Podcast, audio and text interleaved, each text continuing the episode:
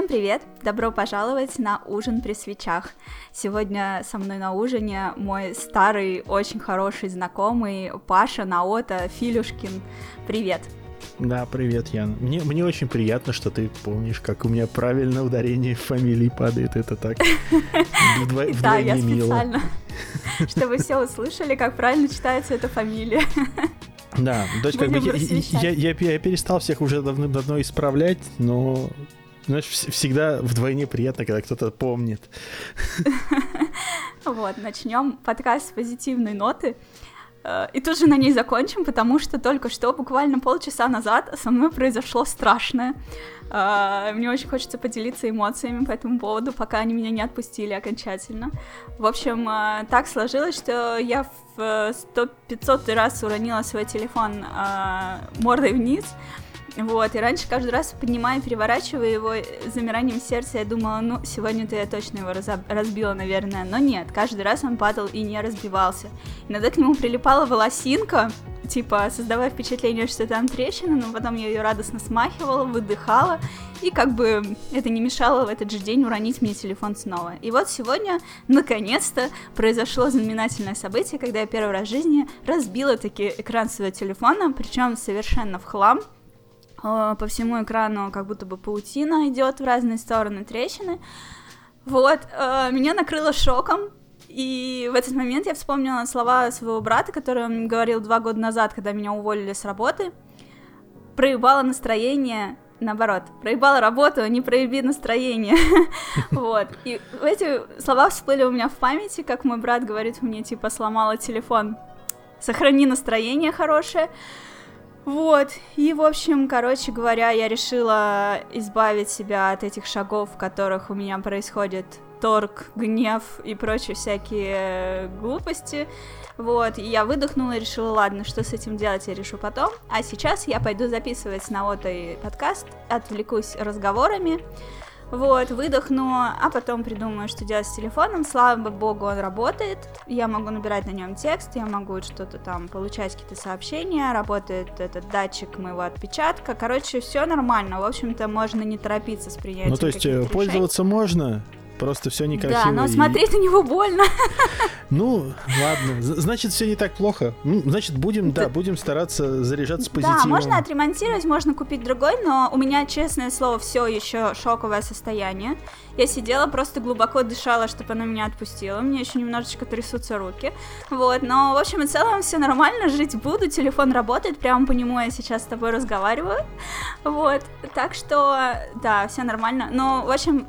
Не повторяйте моих ошибок, берегите свои телефоны, купите им нормальные бамперы, а не за сто рублей на Алиэкспресс. В общем, если бы у меня был нормальный бампер с такими выпирающими штуками, он бы просто не разбился. В следующему телефону я такой куплю обязательно.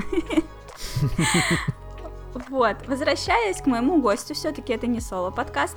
Паша, расскажи, пожалуйста, о себе, кто ты для тех, кто тебя не знает, вкратце. Вот мама моя слушает подкасты, она не слышала о тебе. Ой, ну тут как бы э, все достаточно просто. Я просто, как бы, практически по современным меркам уже ноунейм из интернетов. Человек, который работал в журнале «Страна Игр», когда журнал «Страна Игр», собственно, все, приказал долго жить, я ушел в фриланс. Э, благодаря журналу «Страна Игр» я освоил не только... как бы укрепил, скажем так, любовь к видеоиграм, но и освоил э, видеомонтаж, плюс работу перед камерой, плюс еще куча всего классного, с чем я вот с две тысячи девятого года, собственно, и до сих пор остаюсь. То есть mm-hmm. сейчас я... Ну как, мне уже даже сложно сказать, что я веду YouTube-канал, посвященный видеоиграм, и подкаст, который посвящен играм, потому что подкаст не выходил уже две недели из-за работы, в первую очередь, моей и Андрея, коллеги моего. На канале все еще грустнее. Вот. Но, в общем, я то, что можно назвать стыдным словом блогер. Еще более, еще более стыдно то, что я блогер, который ничего не делает в последнее время. Как-то так. Почему? У тебя всего две недели не выходил подкаст, а у меня целый месяц.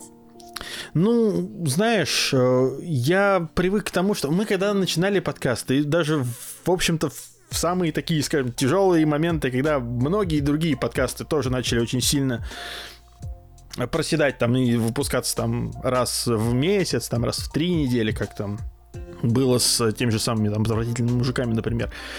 Мы всегда выходили еженедельно. Сейчас вот карантин, вся вот эта фигня, куча надомной работы у всех, и все начало проседать, все начало немножечко раз, разваливаться. В общем, коронавирус, будь он трижды неладен, на все влияет. Но на самом деле я просто нашел отмазку хорошую. Ну, вообще, это резонная отмазка, хотя бы потому, что... А что обсуждать? Ничего особо не происходит. Как вы будете каждую неделю выпускать подкаст, где вы обычно же обсуждаете какие-то новости, угу. если не, ну, новостей нет? Сказать по правде, сейчас-то вот как раз анонсы пошли-пошли-пошли, и, в принципе, за месяц было много всего такое, что, ну, не уместить в один подкаст, но как минимум парочку можно было бы сделать на эту тему. Но... Угу. Пока, вот я говорю, пока работа не позволяет, как это, верхи не могут, низы не хотят. Понятно. Ну хорошо, у вас, тем не менее, все равно есть свой собственный подкаст про игры, в котором вы все это обсуждаете, рано или поздно, я верю, вы соберетесь и обсудите и новинки, и все эти анонсы и так далее, вот, а мы тогда не будем повторяться на ужине при свечах, вот, и я предлагаю сегодня поговорить не об играх. Например, ты сказал, что ты сейчас довольно много смотришь сериалы. Да, это так? Да, ну ты знаешь, все немножечко сложнее. Я смотрю сериал, но, скажем так, не так много, как хотелось бы. Чтобы понять, насколько все плохо у меня с сериалами, я смотрю... Ну как, я досмотрел вот только-только до онгоинга «Очень странные дела». Mm-hmm. Так, так получилось. При всем при этом вышел весной сериал по, скажем так, ну, картинам, в первую очередь, художника шведского Саймона Сталихага. Назывался Tales from the Loop, «Байки mm-hmm. из петли». Мне очень нравились, собственно, работы Саймона, и мне очень понравилось то, что Amazon приобрел права и сделал из этого такой мини-сериал, там шесть, насколько я помню, эпизодов всего. И вот его посмотрел, мне очень понравилось. Точно так же стал наверстывать вот много всего пропущенного. Посмотрел «Благие знамения», что тоже как бы сериал уже годичной давности получается. Я вот только-только-только наверстал и... Честно как говоря, обычно... я не считаю, что сериалы надо в ангоинге смотреть. Я сейчас «Черное зеркало» смотрю четвертый сезон. Ну, а, ну вот. Что? Ну, в, при, в принципе, опять, я, я, у меня такая же ситуация, но э, просто пропускаешь вот этот момент, когда все обсуждают, когда все такие: «А ты это вот видел?» И я такой: «Нет, я не видел». То есть я реально, я посмотрел очень много, но я говорю, я посмотрел вот «Мандалорца», посмотрел «Благие знамения», посмотрел, но, но все это вот уже так настолько позже, по сути, когда все уже все обсудили, все уже обо всем поговорили, я такой: «Ну, а я посмотрел, мне хорошо». Ну, ну, в принципе, вс- всем доволен, да. Вон, некоторые люди сейчас начинают игры проходить, которые вышли там год-два назад, просто потому что сейчас время появилось. Не, я не, вообще не считаю, что нужно обязательно успевать на все хайп-трейны, если ты не там корреспондент ДТФ. Слушай, я скажу даже больше. Иногда вот это вот желание успеть на все хайп-трейны, это даже не всегда плюс. Я проклятие вот, какое-то. Да, да, я в очередной раз убедился в этом, вот когда сейчас запрыгнул на хайп-трейн по лучшей игре этого года, которая, ну, на меня не произвела того впечатления, которое произвела на многих других mm-hmm. людей. Это хорошая игра, я про The Last of Us два, если что. Очень хорошая я игра, поняла, очень да. красивая, очень классная. Ну, я для тех, кто будет слушать и, может быть, не понял. Mm-hmm. Вот, я прекрасно понимаю, что, скорее всего, именно эта игра возьмет игру года в этом году.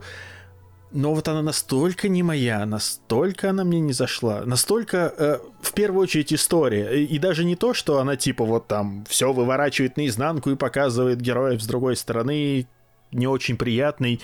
Нет, там проблема в том, что этот сюжет настолько предсказуемый, э, с неплохими, но опять-таки очень ожидаемыми, сильно задолго ожидаемыми плот-твистами, и совершенно мне непонятной вот этой вот десятичасовой сцене, где тебе приходится играть за Эбби, персонаж, который Подожди, абсолютно давай, пустой. Подожди, без этого я еще не играла. Не, не, не я имею в виду, ну как бы это не спойлер, у тебя реально, у тебя просто часть игры, это то, что ты играешь за другого персонажа, и вот, и этот персонаж в целом, он настолько, ну как по мне, опять это исключительно мое мнение, настолько пустой, и мотивация его настолько странная и плохо прописанная, что я такой, ну, я не знаю.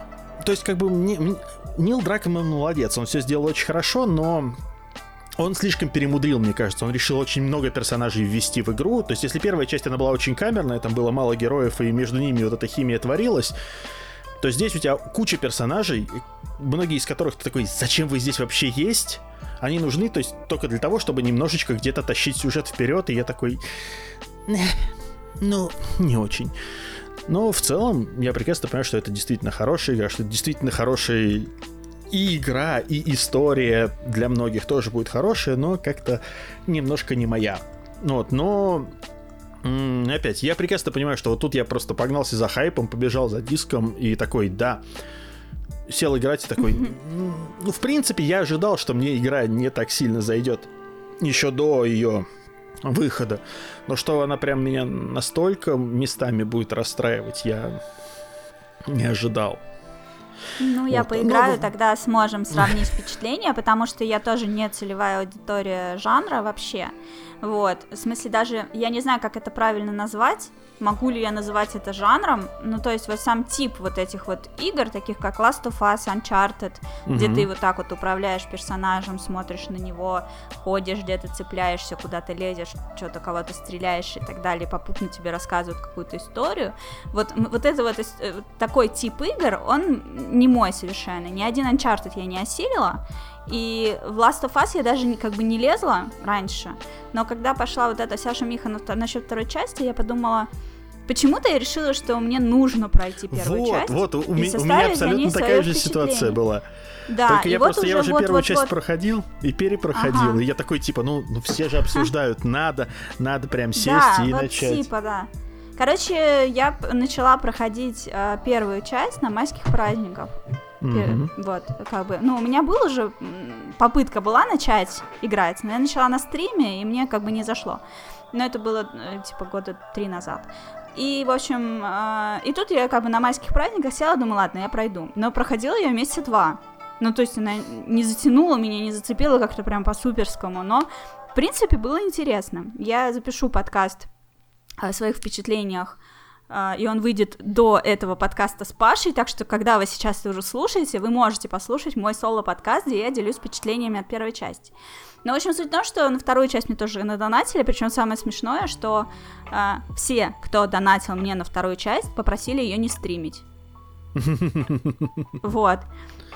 Кому-то было просто, в принципе, неинтересно, ну, типа, я не буду смотреть эту игру, но если тебе хочется, вот, типа, на, доначу. А кто-то сказал, я буду сам проходить, но не прямо сейчас, и не буду смотреть, потому что ты мне все проспойлеришь. И я решила ее не стримить. Вот. И, в общем, да, это, конечно, было смешно. И, в общем, мне уже на нее надонатили, я уже ее купила по предзаказу.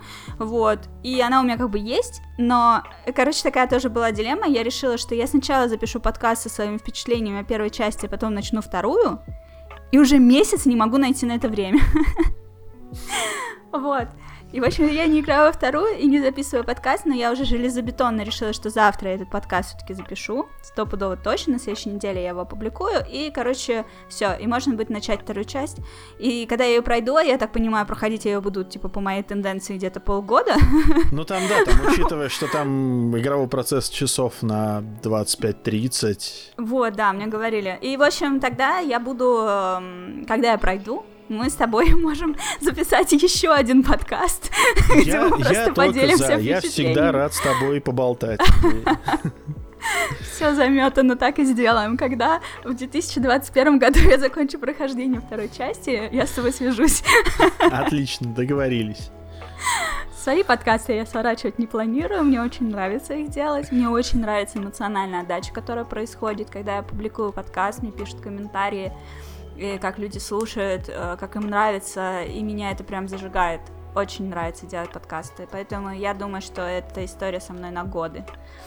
Слушай, ну это, это очень хорошо и очень приятно это слышать, потому что Ну, действительно, как бы, когда у тебя есть аудитория, которая хорошо принимает, а подкасты, на самом деле, часто принимают хорошо, mm-hmm. очень-очень приятно, когда ты вот получаешь фидбэк, получаешь, как бы, ну, опять-таки, общаешься с людьми, потому что это в целом, с одной стороны, это одностороннее общение, но когда люди приходят в комментарии, когда люди начинают с тобой общаться, там, перетирать за те темы, которые обсуждали, mm-hmm. да, очень хорошо, очень приятно. Опять, вся проблема в том, что вот мне сейчас...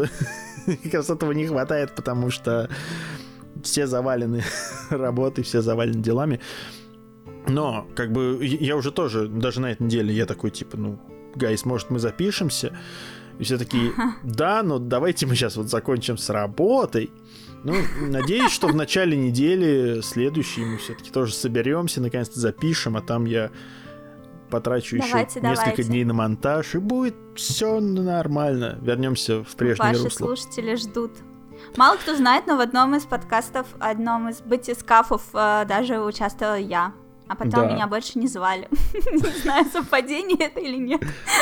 У нас, на самом деле, у нас очень забавная ситуация, потому что у нас э, подкасты с гостями, у нас почти все подкасты с гостями, там почти все гости присутствовали один раз. Не, ну логично, и это правильно, конечно. Странно, то есть там, нет, там есть несколько человек, которые появлялись несколько раз, но большинство, они такие по разочку, по разочку приходили. Mm-hmm.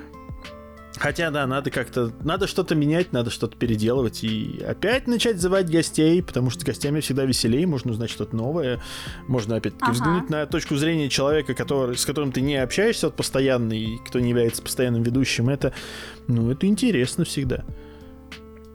Ну да, плюс э, у меня же так, э, в принципе, это такой формат подкаста, я одна и гость, и, честно говоря, каждый раз на каждом подкасте я просто заряжаюсь как от розетки энергией, э, мотивацией, какой, каким-то креативом, не знаю, потому что, ну, обычно же в подкаст ты приглашаешь не рядовых людей, а которым есть что рассказать, которые чем-то горят.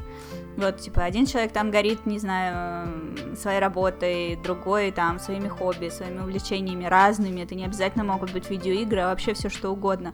Ну, и да, как бы, нормально. И когда вполне. Человек рассказывает о том, что он любит, он же как бы передает тебе эту свою энергию, и потом два часа пообщавшись с таким человеком, ты как бы э, обрываешь связь и такой сидишь, и тебя аж прет, хочется пойти что-то делать. Почему я люблю выходные днем писать, а не в будни вечером? Потому что вот в таком подзаряженном состоянии спать уже не пойдешь. Хочется ну, что-то да, да, сделать. Да. Хочется, да, хочется еще, еще что-то сделать, еще что-то сотворить всегда. Да, вот так вот происходит, и каждый раз это почему-то для меня как сюрприз. Типа я могу, мне может быть лень э, писать этот подкаст, но я такая типа себя заставила, пошла, включила, и мы начинаем разговаривать, и меня прям аж распирает от счастья, от радости, от э, э, заряда. Э, вот, ты сказал, что... Э, ты стал смотреть сериалы, на которые долго времени не было, сейчас оно более-менее появилось, что э, с подкастами есть некоторая сложность, потому что работу привалило и все такое. Как, в принципе, еще повлияла на тебя вся вот эта коронавирусно-самоизоляционная история? Что изменилось в твоей жизни прям сильно? Ну, ты знаешь, на самом деле, скажу честно, по-хорошему у меня ничего... прям вот серьезно не изменилось. По одной простой причине. Я с две тысячи тринадцатого... Нет, с две тысячи пятнадцатого все же года. Короче, с того момента, как закончился Джеймбокс, тот самый старый, на котором я работал, mm-hmm. я работаю из дома. Я работаю на удаленке, и, и как бы... В принципе, когда я работаю, когда у меня много работы, я практически никуда не хожу. То есть я сижу вот с утра до ночи в компьютере, в компьютере, в компьютере, иногда там отвлекаюсь, там, может быть, ну, там, поставил что-то рендерить, пока нужно дождаться, там, пока оно закончится, и ты отправишь готовый материал, там, сидишь во что-нибудь играешь немножечко, или там вот смотришь сериальчики, как слушаешь подкасты. Потом, как правило, уже идешь спать, потому что глубокая ночь, там, выделяешь mm-hmm. себе, опять-таки, один-два выходных, которые проводишь с семьей или с друзьями.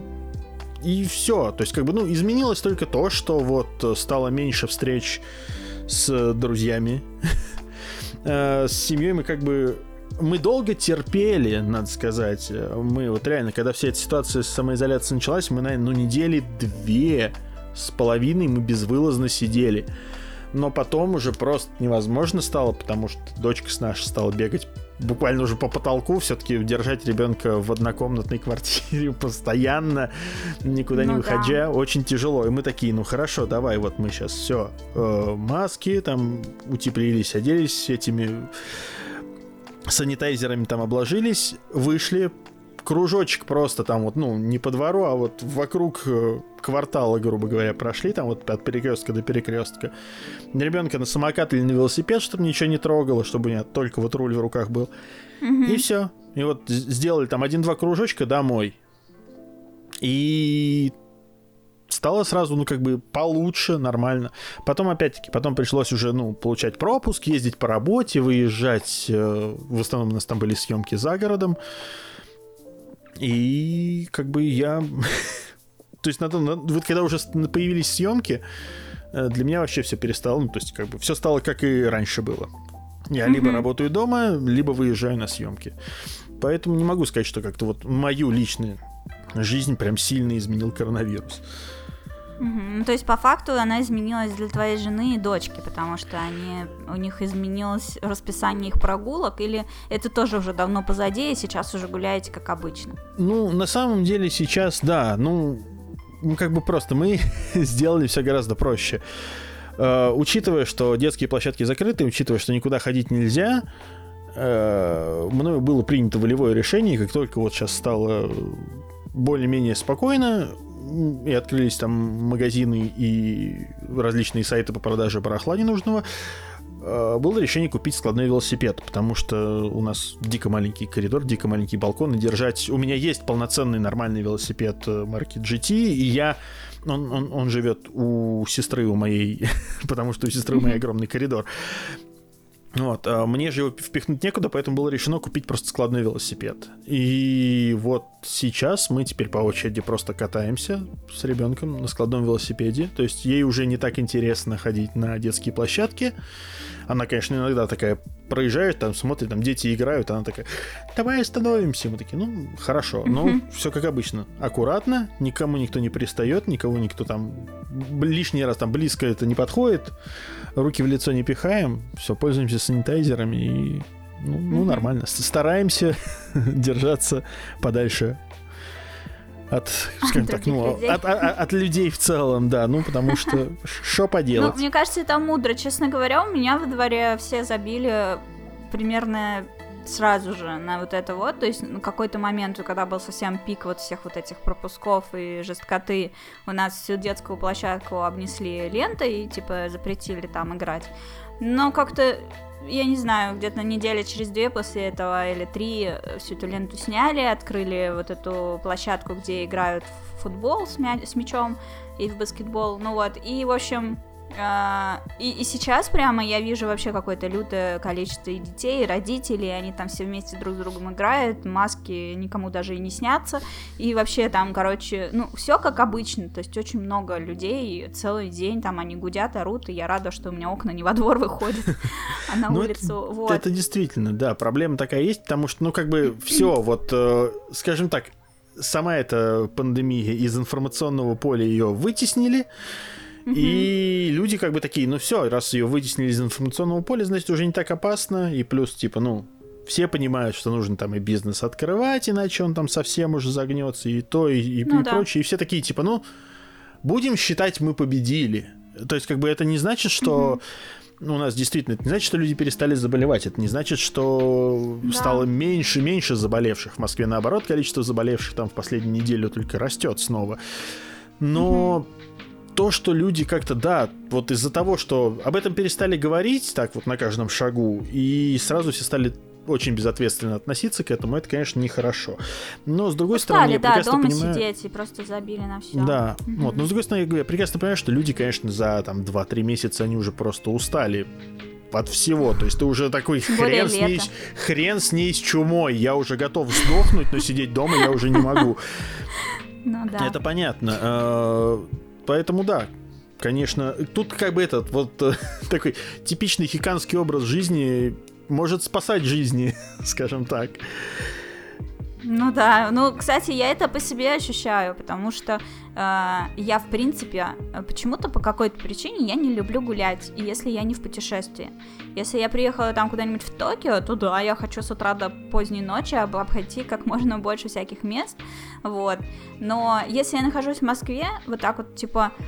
Ой, пойти бы просто погулять, типа, что я дома сижу, у меня совсем нет такого ощущения. То есть было в детстве, потому что, типа, ты живешь с родителями, родители утомляют, ну вот, и хочется, типа, оттуда сбежать. А когда я стала жить одна, меня вообще перестало это все волновать. Дома хорошо, зачем мне куда-то идти? Ну вот, соответственно, когда меня отправили работать на удаленку э, на прошлой работе, я вообще просто такая, господи, классно, мне не надо вообще ездить, типа, час туда, час обратно. Тратить ну, общем, на дорогу, да. Вот, и, и мне так сразу стало здорово. А потом я уволилась.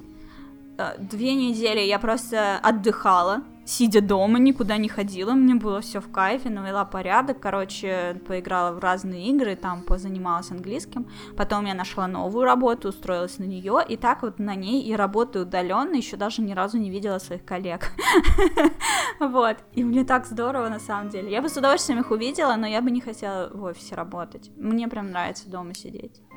И нет ну, никакой вот... грусти по поводу того, что типа там, ой, там лето за окном, оно проходит мимо меня. Не знаю, я что-то думаю, ну потом откроют границы, я съезжу куда-нибудь, где лето. У нас будет зима, а там будет лето, будет нормально.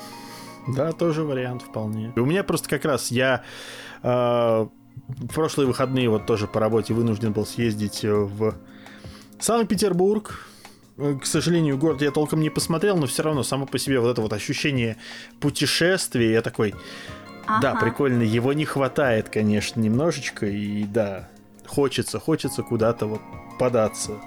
Когда угу. границы откроют, да, я думаю, много кто у нас начнет сразу... Все, что это, опять, в принципе, для многих большой плюс, то, что за время, собственно, карантина у людей...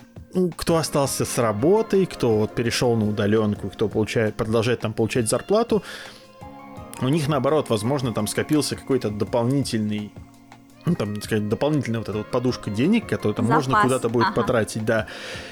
И вот я сейчас раз... начинаю как раз копить, да.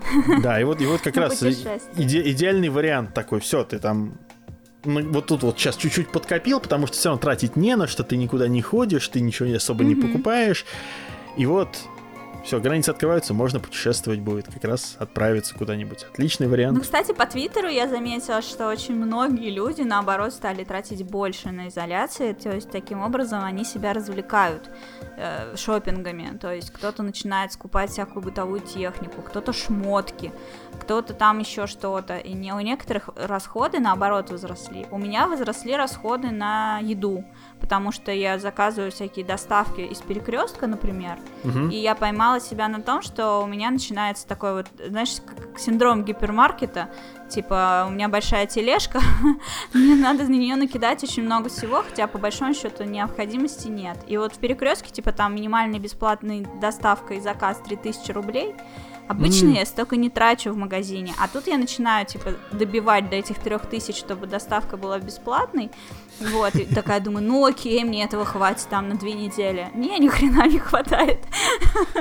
ну вот, и вот я посмотрела, недавно я стала вот уже сбавлять обороты, потому что я записала, сколько я трачу в месяц на продукты, и такая, блин, я же одна, какого хрена так много, вот, и это при том, что я еще и худею. Не, ну, ну в целом действительно такое может быть, потому что даже у меня, д- даже у меня такое, знаешь, вот я так стал больше, знаешь, просто там в свободное время, не знаю, изучать там mm-hmm. то же самое Авито, например, что там продается, что есть, я такой, типа, мне вроде ничего не надо, но вроде так что-то хочется. То есть, слушай, чтобы, ну а на знаешь... работе у тебя вообще это сказалось как-то? Конечно, сказалось. Ну, то есть, когда началась вся эта фигня, сразу много съемок. Просто, естественно, закрылись, потому что снимать негде. Снимать, mm-hmm. естественно, некого. То есть, как бы, ну, все. Съемки встали, ну, месяца, месяца на полтора где-то. Вот потом мы стали просто выезжать, снимать, ну, на природе то, что мы можем снимать. То есть, например, я... помогаю, вот, например, Игорю Асанову снимать его ролики про машины. И у нас как бы мы такие, мы можем уехать в поле, нам нужна природа, нам нужна просто пустая дорога. Чем более пустая, тем лучше. В этом, кстати, очень сильно помогла а, как раз mm-hmm. вот этот вот к- к- карантин, когда трафика минимум, ты выезжаешь куда-нибудь там в область, и очень легко найти хорошую пустую дорогу, где можно просто поснимать. Mm-hmm. И ты такой, типа, класс. То, учитывая, что у нас съемочная группа обычно там два-три человека, в принципе, никто не страдал особо. Смотри, ты сказал в самом начале, что ты ноунейм из интернета и блогер, но теперь расскажешь о съемках. То есть у тебя есть какая-то основная работа, что ты на ней делаешь, что ты снимаешь, в каком качестве ты выступаешь, ты какой-то видеооператор? Слушай, ну, э, вообще, по большей части я выступаю в качестве монтажера. И э, многие ролики, которые... То есть я, я работаю с несколькими разными и компаниями, и людьми, и блогерами, ну, вот вроде того же Игоря Асанова. Хотя Игорь Асанов мне не платит за это, я ему помогаю просто по дружбе, потому что... Вот когда у него будет первый миллион подписчиков, тогда поговорим. Вот. Мы уже договорились обо всем. Но просто удачи опять, да, ему. Да. Вот. Ну, как бы, и опять, я, я всегда готов помочь друзьям, если им что-то требуется. Поэтому вот, мне несложно, опять, если у меня есть время свободное. А так я в основном занимаюсь именно видеомонтажом. То есть мне присылают готовые материалы, ну, в смысле, как отснятые уже материалы, какие-то там футажи специальные, и я из них что-то собираю. Uh-huh. Есть, есть э, часть проектов, над которыми я работаю, где я выступаю и в роли оператора в том числе. Есть даже, где я в... работаю просто, как это вот, человек-съемочная группа, вот этот one-man crew. То есть uh-huh. я и, и свет ставлю, и, и, и звук пишу, и снимаю. Все, все везде по чуть-чуть. Есть, опять-таки, есть проекты, где я просто участвую гостем, как, например, вот у Навигатора игрового мира. У них там есть фо- свой формат такой тоже, тип, типа раз, ну, разговорный. Я там участвую mm-hmm. в качестве гостя, и плюс ко всему я этот формат еще и монтирую. Так что, ну... ну вообще, в- на все руки мастер. Да, ну как... Не то чтобы на все, но как бы, да, вот снимать, монтировать. Мне просто, говорю, я когда освоил это, мне это очень понравилось. Я понял, что вот это, это то, чем мне нравится заниматься. Это то, чем мне приятно заниматься. Причем сейчас вот, кстати, ну, опять-таки, в силу того, что стало много монтажа и мало съемок, я понимаю, что я начал сильно уставать от монтажа, поэтому любые съемки, куда-то что-то поехать, поснимать, я такой, да, да, давайте, я готов, пожалуйста. Вот, именно поэтому, собственно, когда мне пригласили, типа, давай поснимаешь в Питере, я такой, да, два дня работаю за камерой, я готов просто, давайте, очень хочу. Вот, я, правда, я два дня практически безвылазно провел, бегая между камерами, выставляя картинки, и я доволен, мне очень понравилось это все, и я сменила обстановку, реально получаю от этого удовольствие. Это главное. Это вообще очень круто. Это большущее везение, когда ты зарабатываешь тем, что тебе нравится, потому что работа отнимает такой кусок жизни каждого дня, что если ты ее еще и ненавидишь, это, блин, что это за жизнь вообще, не жизнь, а существование какое-то. Я вот пока не нашла для себя любимую работу, я об этом даже не задумывалась. А когда я стала получать с нее удовольствие, я такая, черт побери, почему мне не сказали, что так можно, к этому надо стремиться? Ну это да, тут единственное, конечно, опять, я прекрасно понимаю, что есть люди, которым приходится работать на нелюбимой работе, но э, в то же время хочется сказать, что действительно сейчас есть возможности как бы раскрыть себя с неожиданной стороны, найти действительно что-то, от чего ты будешь получать удовольствие и при этом работать. Возможно, стоит действительно попробовать что-то. Есть, правда, проблема. То есть, когда ты вот что-то начнет тебе нравиться, оно тебе нравится, когда ты начинаешь заниматься этим в качестве работы, ты можешь перегореть, и просто тебе, скажем так, будет не так сильно нравиться это все. Поэтому надо тут просто надо... выдерживать баланс и да, отдыхать, да, да. и интересоваться еще чем-то. Потому Именно. что Да, если ты полностью только этому отдаешься, и все происходит не совсем так, как тебе представлялось, то может случиться, да, разочарование. Но я в себе этого вообще не ощущаю совершенно. Ну вот это самое главное. Ну, просто есть... опять, опять, когда, да. если, когда и если вдруг что-то подобное начнется, нужно просто понять, что нужно на что-то переключиться, нужно найти там какое-то хобби, нужно най- найти какое-то увлечение, нужно, не знаю, там банально открыть для себя что-то новое, там, не знаю, ну вот mm-hmm. в отпуск путешествовать а сейчас, конечно, не получится. А не в работе. То есть сама, сам процесс, может быть, тебя и не бесит, тебя бесит, как все устроено. И те люди, которые дают тебе задания или которые тебя контролируют, и из-за этого у тебя руки опускаются, а не потому, что то, что ты делаешь, тебе больше не нравится. Иногда просто нужно, ну, как бы сменить фирму, и все. Я, да, я почти, кстати, уверен, что чаще всего именно такое бывает, что именно тяжело работать с определенными людьми, нежели заниматься mm-hmm. там. То есть ты... понимаешь, что там, грубо говоря, вот я, я возьму там со своей колокольни посмотрю. Моя работа это отчасти там, ну, отчасти это механи- ну, как бы механическая работа, просто там нарезать видео, но в этом есть как бы элемент творчества, потому что ты всегда думаешь, что где отрезать побольше, где как сделать подинамичнее, как, не знаю, там поменять ракурс камеры, чтобы все это было красиво, интересно. И чтобы вот это все не провисали, ну, не было вот моментов, которые прям провисают, заставляют скучать, в принципе, в этом есть элемент творчества. И когда ты вот, ну, я считаю, что за те там, сколько там уже получается, десять лет точно, что я работаю с видео, у меня уже какое-то такое свое видение выработалось. И когда мне приходится сталкиваться с людьми, которые такие...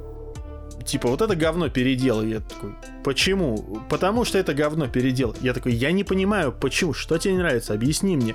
И когда вот это вот все идет на уровне, что типа, мне просто не нравится переделай, я такой, сори, я не, х- я не хочу с этим иметь дело. Такой, давай я переделаю это один раз, но больше я с тобой работать не буду. Uh-huh. И такое случалось, и с таким мне приходилось сталкиваться. И да, это неприятно. Особенно это неприятно, потому что именно такая работа, она, как правило, затягивается гораздо сильнее, чем любая другая, потому что там уже, ну, как человек начинает очень сильно там прессовать, пытаться там uh-huh. задавить авторитетом, как-то показать, что он здесь главный. И я уже такой, хорошо, я говорю, давай, вот распиши мне на бумажке, что ты хочешь, чтобы я сделал, я сделаю это так, и все, и мы на этом мы успокоимся. Опять, когда, когда доходит до того, что э, нужно расписать на бумажке, там, ну, как бы, когда человеку тоже придется прилагать какие-то усилия, помимо того, чтобы сказать, что все говно переделываем, Uh, на этом обычно очень сильно запал у человека спадает. Лучше всего, mm-hmm. как у многих, собственно, контор, которые занимаются непосредственно там ви- видеопроизводством, uh, ничто не мотивирует людей делать меньше правок, как ограниченное количество бесплатных правок. То есть, как правило, ну, многие да, продакшены, которые работают, да, да, они все. Такие, типа, давайте, mm-hmm. вот, вот, вот вам, типа, вот материал, мы снимаем и монтируем, у вас есть там три бесплатные правки, если вам что-то не нравится за это время, дальше вы будете за каждую следующую платить. Все, это очень сильно ограничивает, потому что, ну, действительно, после первого, там, ты первый драфт присылаешь, и реально он может не до конца совпадать с видением человека, и он такой, типа, давайте мы вот здесь что-нибудь поправим, вот здесь что-нибудь переделаем и прочее. Три правки, это, как правило, более чем достаточно для любого проекта, чтобы... привести его в порядок, и если вы там в начале друг друга, может быть, где-то не до конца поняли, то чтобы довести это все mm-hmm. до идеала. Ну да. Если начинается вот какая-то такая вот ситуация, то нужно всегда думать о том, что да, с такими людьми, конечно, лучше общаться поменьше, и если это происходит постоянно, то лучше поберечь свои нервы и просто действительно поискать новую работу. Я понимаю, что сейчас, в нынешней ситуации, это все еще как бы звучит не очень приятно и реалистично, потому что, ну, будем честны, все сложно.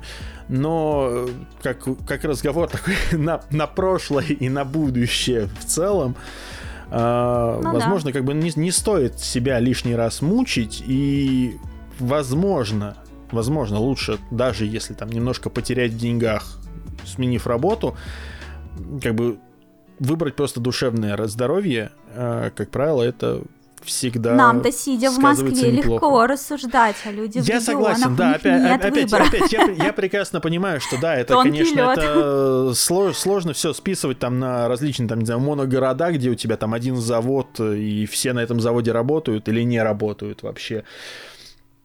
Приезжайте, я прекрасно все понимаю. К нам в Москву, у нас тут много разной работы. Да, у нас работы много, жилье новое строится, дороги иногда, правда, тонут, но это ничего. Ну и что, а где они не тонут? На самом деле, сейчас, кстати, я вот подумала о том, что работа такая, которая не требует личного присутствия, типа как на заводе или у медиков, или там еще где-то на каком-то производстве, та работа, которая может делаться из дома, она сейчас в большинстве своем люди осознали, что, в принципе, можно делать ее удаленно. Я очень от многих своих знакомых руководителей, даже топ-менеджеров, услышала, что раньше они задумывались об удаленной работе, но им было страшно даже на месяц ее так перевести. А тут прошло четыре месяца, люди работают из дома, и, по большому счету, все они пришли к выводу, со всеми, с кем я общалась, что качество работы не ухудшилось. Есть некоторые просадки, э, ну как бы сложнее вводить новых людей в команду, обучать их. Вот, креатив немножечко снизился там, где он нужен. Но по большому счету люди, там, программисты, художники, тестировщики, комьюнити-менеджеры, они все работают хорошо. Вот, и как бы люди вот из этой ай ти, например, сферы, многие пришли к выводу, ну, то есть для них это стало приятным открытием.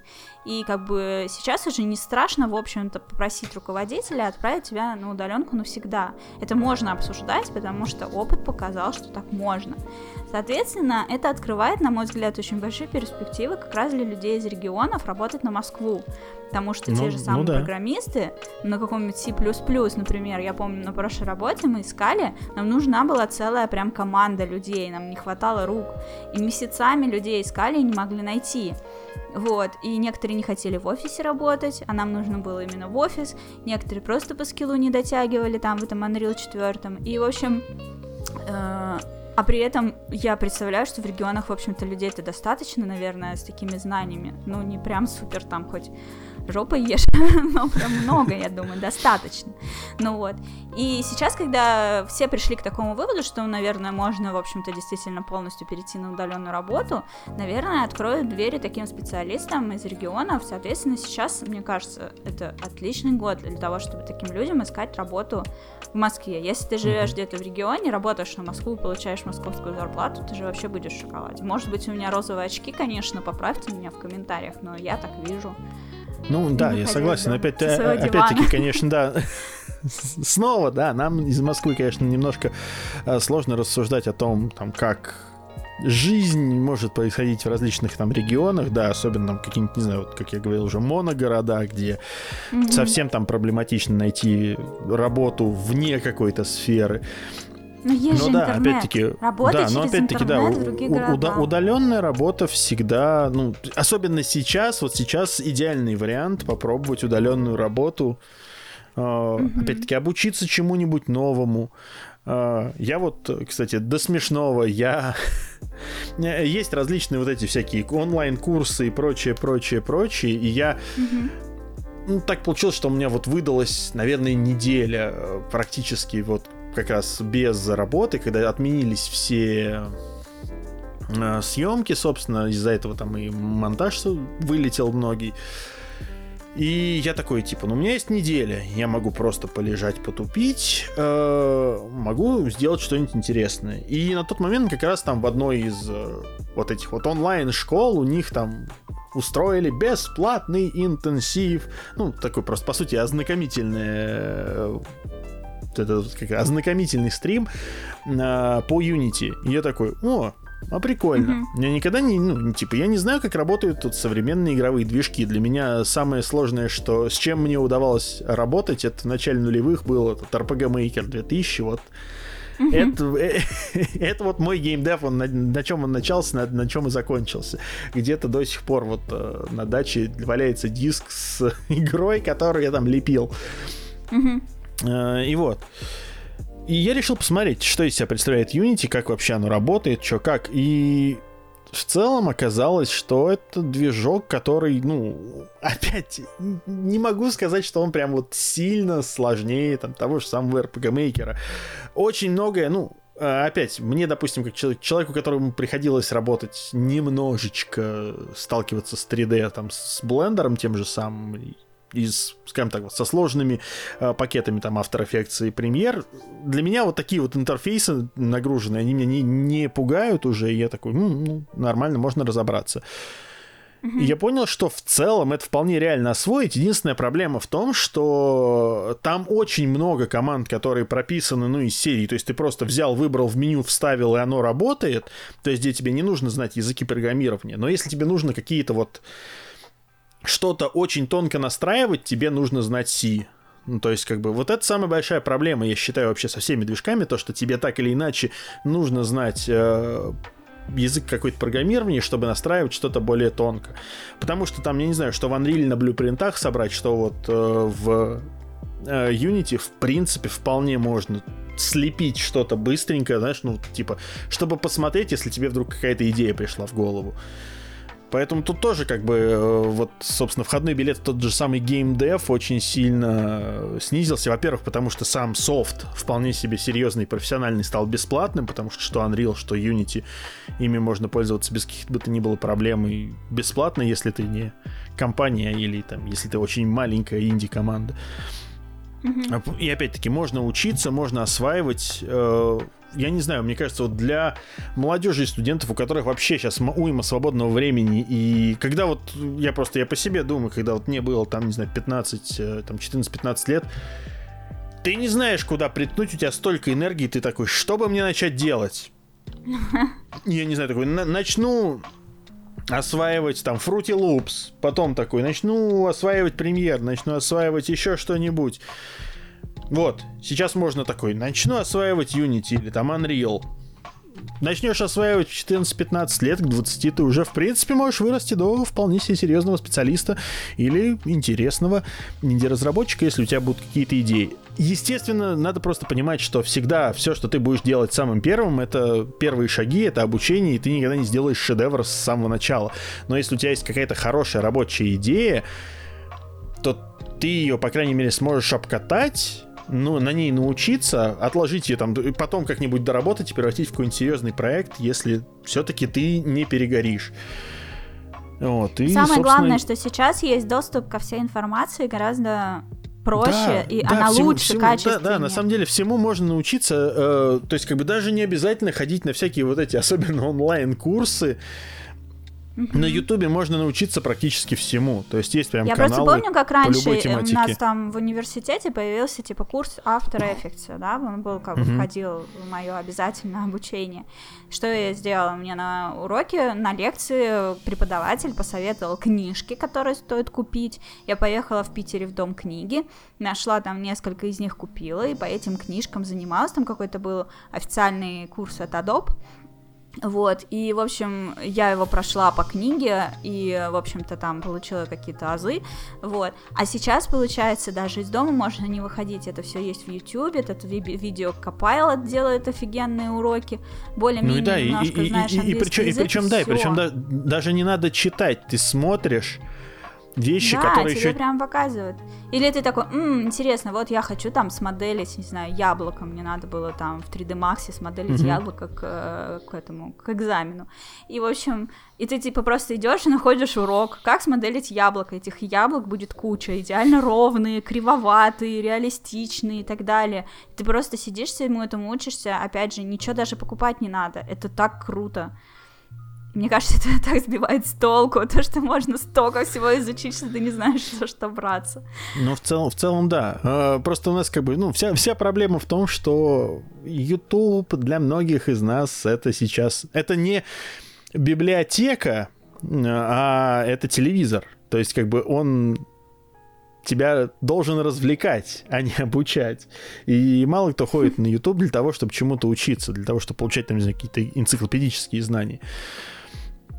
Это опять, ну, это, вполне, это вполне нормально. Я ничего не имею против не того. Не все, и книги покупали не все, просто какие-то отдельные личности, угу. которые четко знают свой путь, свою цель, куда они идут, ну, они да. как бы пользуются ну, этим. И ну, вот опять-таки, у меня точно так же. Я, я десять лет, считай, занимаюсь видеопроизводством. У меня до сих пор в подписках несколько каналов, которые вот посвящены именно видеопроизводству. То есть у меня там, у меня там Cinecom, у меня там Film Riot, у меня э, этот... Э, господи, Red Giant-овский канал, куча всего. И тоже, тот же Video Copilot. И я mm-hmm. смотрю их, я учусь чему-то новому, я смотрю и такой, типа, ну, а вот это прикольно, а вот это я научусь, вот это мне поможет, возможно, в будущем. Прикольно, там сохраняю себе закладочки на всякий случай, если что-то требуется. И это нормально, это правильно. То есть я смотрю это и для развлечений, и в то же время я понимаю, что такое, ага, вот это мне может и по, и по работе пригодиться в будущем mm-hmm. тоже. Потому что, опять, большинство, даже большинство этого контента, оно подается в такой максимально развлекательной форме, чтобы тебе было интересно его смотреть. Каждый свой подкаст я стараюсь сделать мотивирующим к чему-то, чтобы вдох- человек послушал, вдохновился и, и начал действовать или хотя бы задумался об этом. Я рада, что даже в этом подкасте мы воодушевляем людей на то, чтобы получать какие-то дополнительные знания, не бояться менять работу, учиться новому и стремиться к своим целям и к тому, чтобы получать больше удовольствия от жизни. Хорошо, что вообще, мы на этом сошлись. На, на, на самом деле, самая большая проблема, мне кажется, вообще самая большая проблема в целом вот нашего постсоветского общества в том, что мы очень болезненно относимся к переменам, и мы очень не любим перемены. Это относится ко всему. Я, я точно такой же, я это все прекрасно понимаю, но э, на Хочется самом деле в переменах... стабильности, хотя бы да, годик. Да, да, да, да, естественно. Но на самом деле, опять-таки, перемены — это не всегда плохо. Э, перемены бывают и хорошие. И нужно, как бы взвесив все за и против, все равно смотреть на то, что, возможно, надо что-то менять. Э, потому что, ну, как бы, можно всегда жить и быть недовольным своей жизнью или стараться менять свою жизнь к лучшему и делать. Но, но для этого нужно что-то делать. А для того, чтобы что-то сделать, нужно, опять-таки, перестать бояться э, перемен. Вот. Держите волшебный пони... пендель. Да, и я понимаю, что как бы это с одной стороны сложно, но реально э, бывают моменты, когда нужно просто перешагнуть через себя и начать что-то делать, что-то менять. И глядишь, к этому там и жизнь поменяется в лучшую сторону. Все так. В конце концов, в конце концов, все, э, скажем так, все великие люди, которые делали что-то великое, они всегда искали что-то новое, всегда пытались э, что-то сделать новое, очень часто прогорали, очень часто совершали ошибки, но они пытались на этих ошибках учиться. То есть нужно прекрасно понимать, что перемены не всегда могут, там, даже если они позитивными кажутся, они не всегда могут быть позитивными. Главное не отчаиваться, главное всегда в первую очередь иметь людей, которые смогут тебя поддержать, если у тебя что-то не получится. Это, кстати, крайне важно, потому что в одиночку очень сложно что-то делать. Если у тебя нет э, совсем никакой поддержки, очень тяжело что-то менять. Поэтому вот, опять-таки, не надо бояться э, ми- перемен, но при этом нужно всегда, чтобы кто-то мог поддержать э, тебя в случае каких бы то ни было неудач. Вот, это да. мое мнение, вот, честно. Об этих людях хочу теперь поговорить. Ты сказал, что вы живете в однокомнатной квартире, ты работаешь да. в основном дома, а жена твоя, она тоже работает? А, к сожалению, сейчас ситу... ситуация какая? А, еще даже до коронавируса, ну там вот как раз, когда она находилась в отпуске по уходу за ребенком, там пошли ну, у нее на работе очень сильные, не очень хорошие изменения, и вот как раз на тот момент я сказал, что ну может тогда и не надо.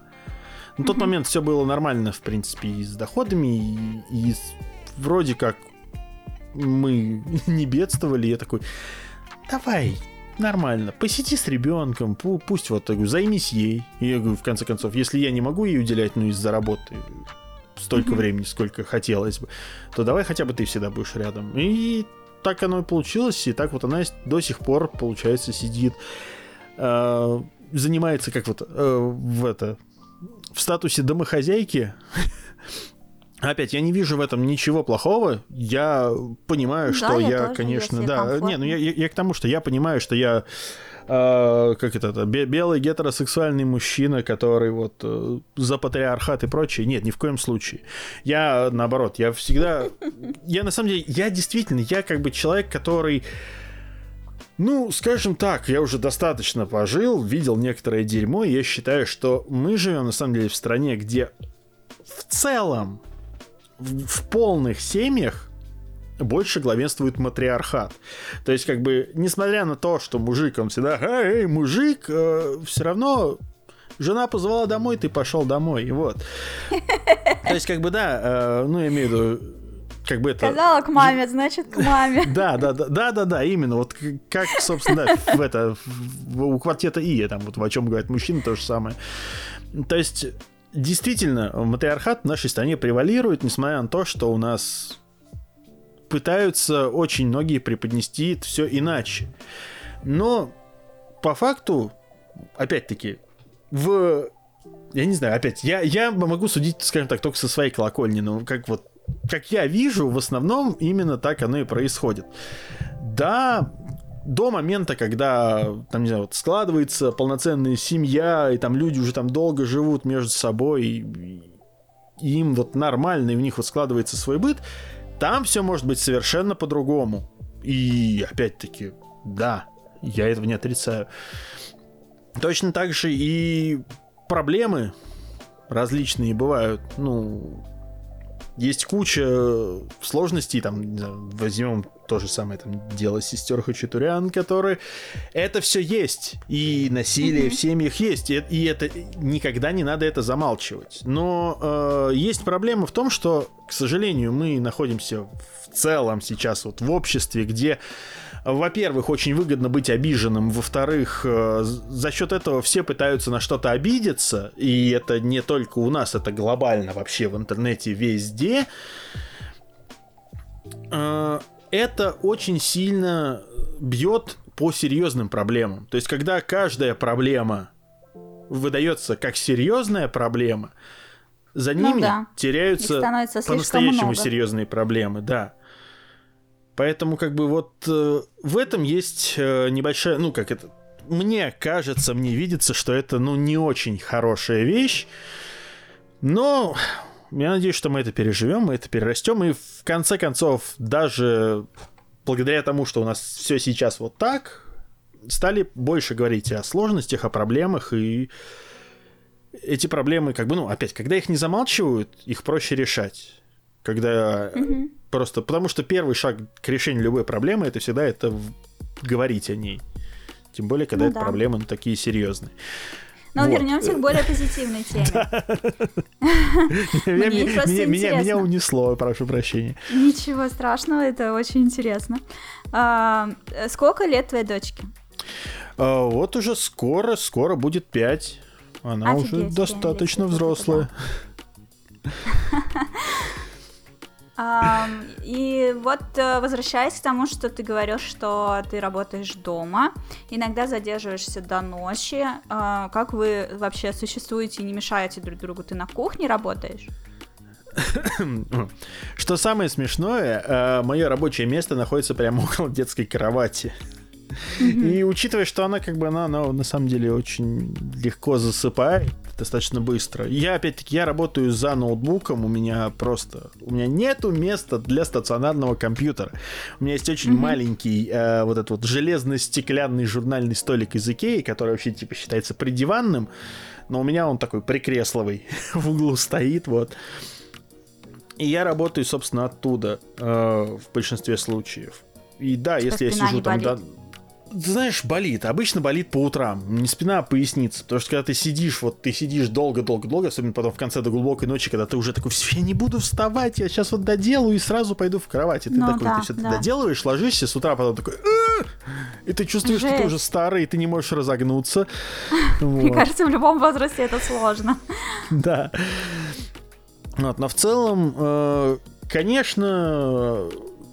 У меня такая же проблема. Мне хочется нормальное рабочее место, которое... У меня было раньше рабочее место на подоконнике. Там было не очень удобно. Вполне серьезно, у меня широкий подоконник дома. Тяжелая участь отцов. В определенный момент решил, что нет. Лучше я буду сидеть вот в креслице за столиком. И в целом очень много, ну очень сильно, скажем так, закрывает окно мое рабочее место. Поэтому я такой, нет, я переехал вот в более темный уголок. И мне, ну сейчас нормально. Я привык, опять-таки, за столько-то лет. Вот. И получается, как-то все привыкли. То есть, опять, у меня ребенок все время, ну, всю свою жизнь она живет рядом с моим рабочим местом, по сути. Она спит, и поэтому у нее... У кого-то рядом с рабочим местом клетка с хоречками, у кого-то кроватка с ребенком. Как-то так, да. Ну и опять, это пригождалось, когда она была маленькая, и сейчас она выросла, и вполне нормально. То есть она к этому относится без каких-то ни было проблем. Mm-hmm. Щел, щелкают клавиши, там мышка кликает, и все. Я же все равно я же работаю в наушниках, поэтому, как правило, ничего такого. Ну то да, свет там, с монитора. Ну, ну, свет от монитора ей не особо мешает. Плюс я обычно там задвигаюсь чуть поглубже, чтобы в ее сторону не сильно светило. И вот mm-hmm. так работаю. Ну и в первую очередь я стараюсь, конечно, по возможности, по максимуму делать, конечно, максимум работы до того, как ребенок лежит спать. Но если не получается, то проще положил ее, и пока она не уснула, просто комп закрыл, пошел там попил чайку и прочее. Потом она уснула, все вернулся. Ну, клево, родители все время рядом. Мне кажется, в этом возрасте это скорее радует, чем напрягает. Наоборот, ну, ты же еще я, вообще в восторге. Я, я, так, я так думаю, да.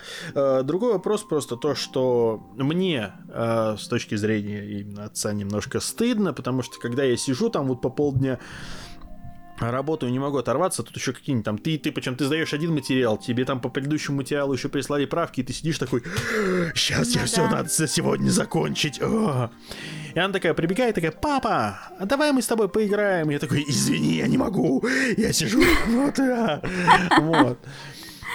Взрослая жизнь. Да-да-да. Но у вас же, наверное, иногда выпадает время все-таки, когда вы играете во что-то вместе. Играете да, в видеоигры? Да, конечно. То Какие? есть, как бы, опять, она в целом к видеоиграм относится пока что достаточно прохладно. Ей нравится сюрприз. Я ей, как бы, естественно, в первую очередь играем в Nintendo дома, потому что... Потому что начинать надо с хорошего и привыкать сразу к хорошему, к играм. То есть, как бы, кино есть везде, а вот игры нормальные, с игровым процессом, не везде. Вот. Э, у нее любимый, собственно, сейчас она в восторге от Animal Crossing. Это, кстати, первая игра, в которую она может играть вот, без посторонней помощи, вполне одино... mm-hmm. в одиночку. То есть она просто ну, она да. бегает по острову, общается со всеми зверушками, ловит рыбу, там все классно. Она уже все знает, с кем, кому, с кем поговорить, кому что подарить, как там слетать Animal на мусорный Crossing, остров и игра. прочее. Ну, то есть она, она разобралась со всем. Единственное только, ну, как бы, поскольку учетная запись э, с интернетом только моя, поэтому у нас э, самые большие проблемы — это когда вот, типа, надо купить репу на всех, а потом продать репу ото всех с одного аккаунта. Поэтому приходится вот несколько раз, несколько ходок обычно совершать с репой. Вот. А, плюс ко всему, ей... Очень, ну, вообще первое, во что она, как ни странно, стала играть, это Mario Kart восемь. Опять-таки, mm-hmm. она в него стала играть просто потому, что там куча ассистов, и я ей включил ассиста, ну, он типа, типа хотел, такая: папа, хочу с тобой играть. Я такой: хорошо. Когда тебе там три с половиной года, когда она вот впервые попросила, я такой: хорошо, я включаю ей просто все ассисты, она сидит, как бы кнопочки нажимает, э, игру себе особо не портит. То есть, mm-hmm. как бы, игра ей в этом плане помогает. Я, честно, я, я, когда вот я со всем этим столкнулся впервые, пока у меня не было ребенка, я такой думал: зачем это вообще все сделали? Я даже не думал. Ну, типа, да, да, детей... с детьми начинаешь но, понимать. Но, но, но, но, но был вопрос, значит, все такой: неужели дети настолько тупые? Да, дети настолько тупые, действительно. То есть, как бы, пока дети не умеют играть, это, опять, это нам легко, мы...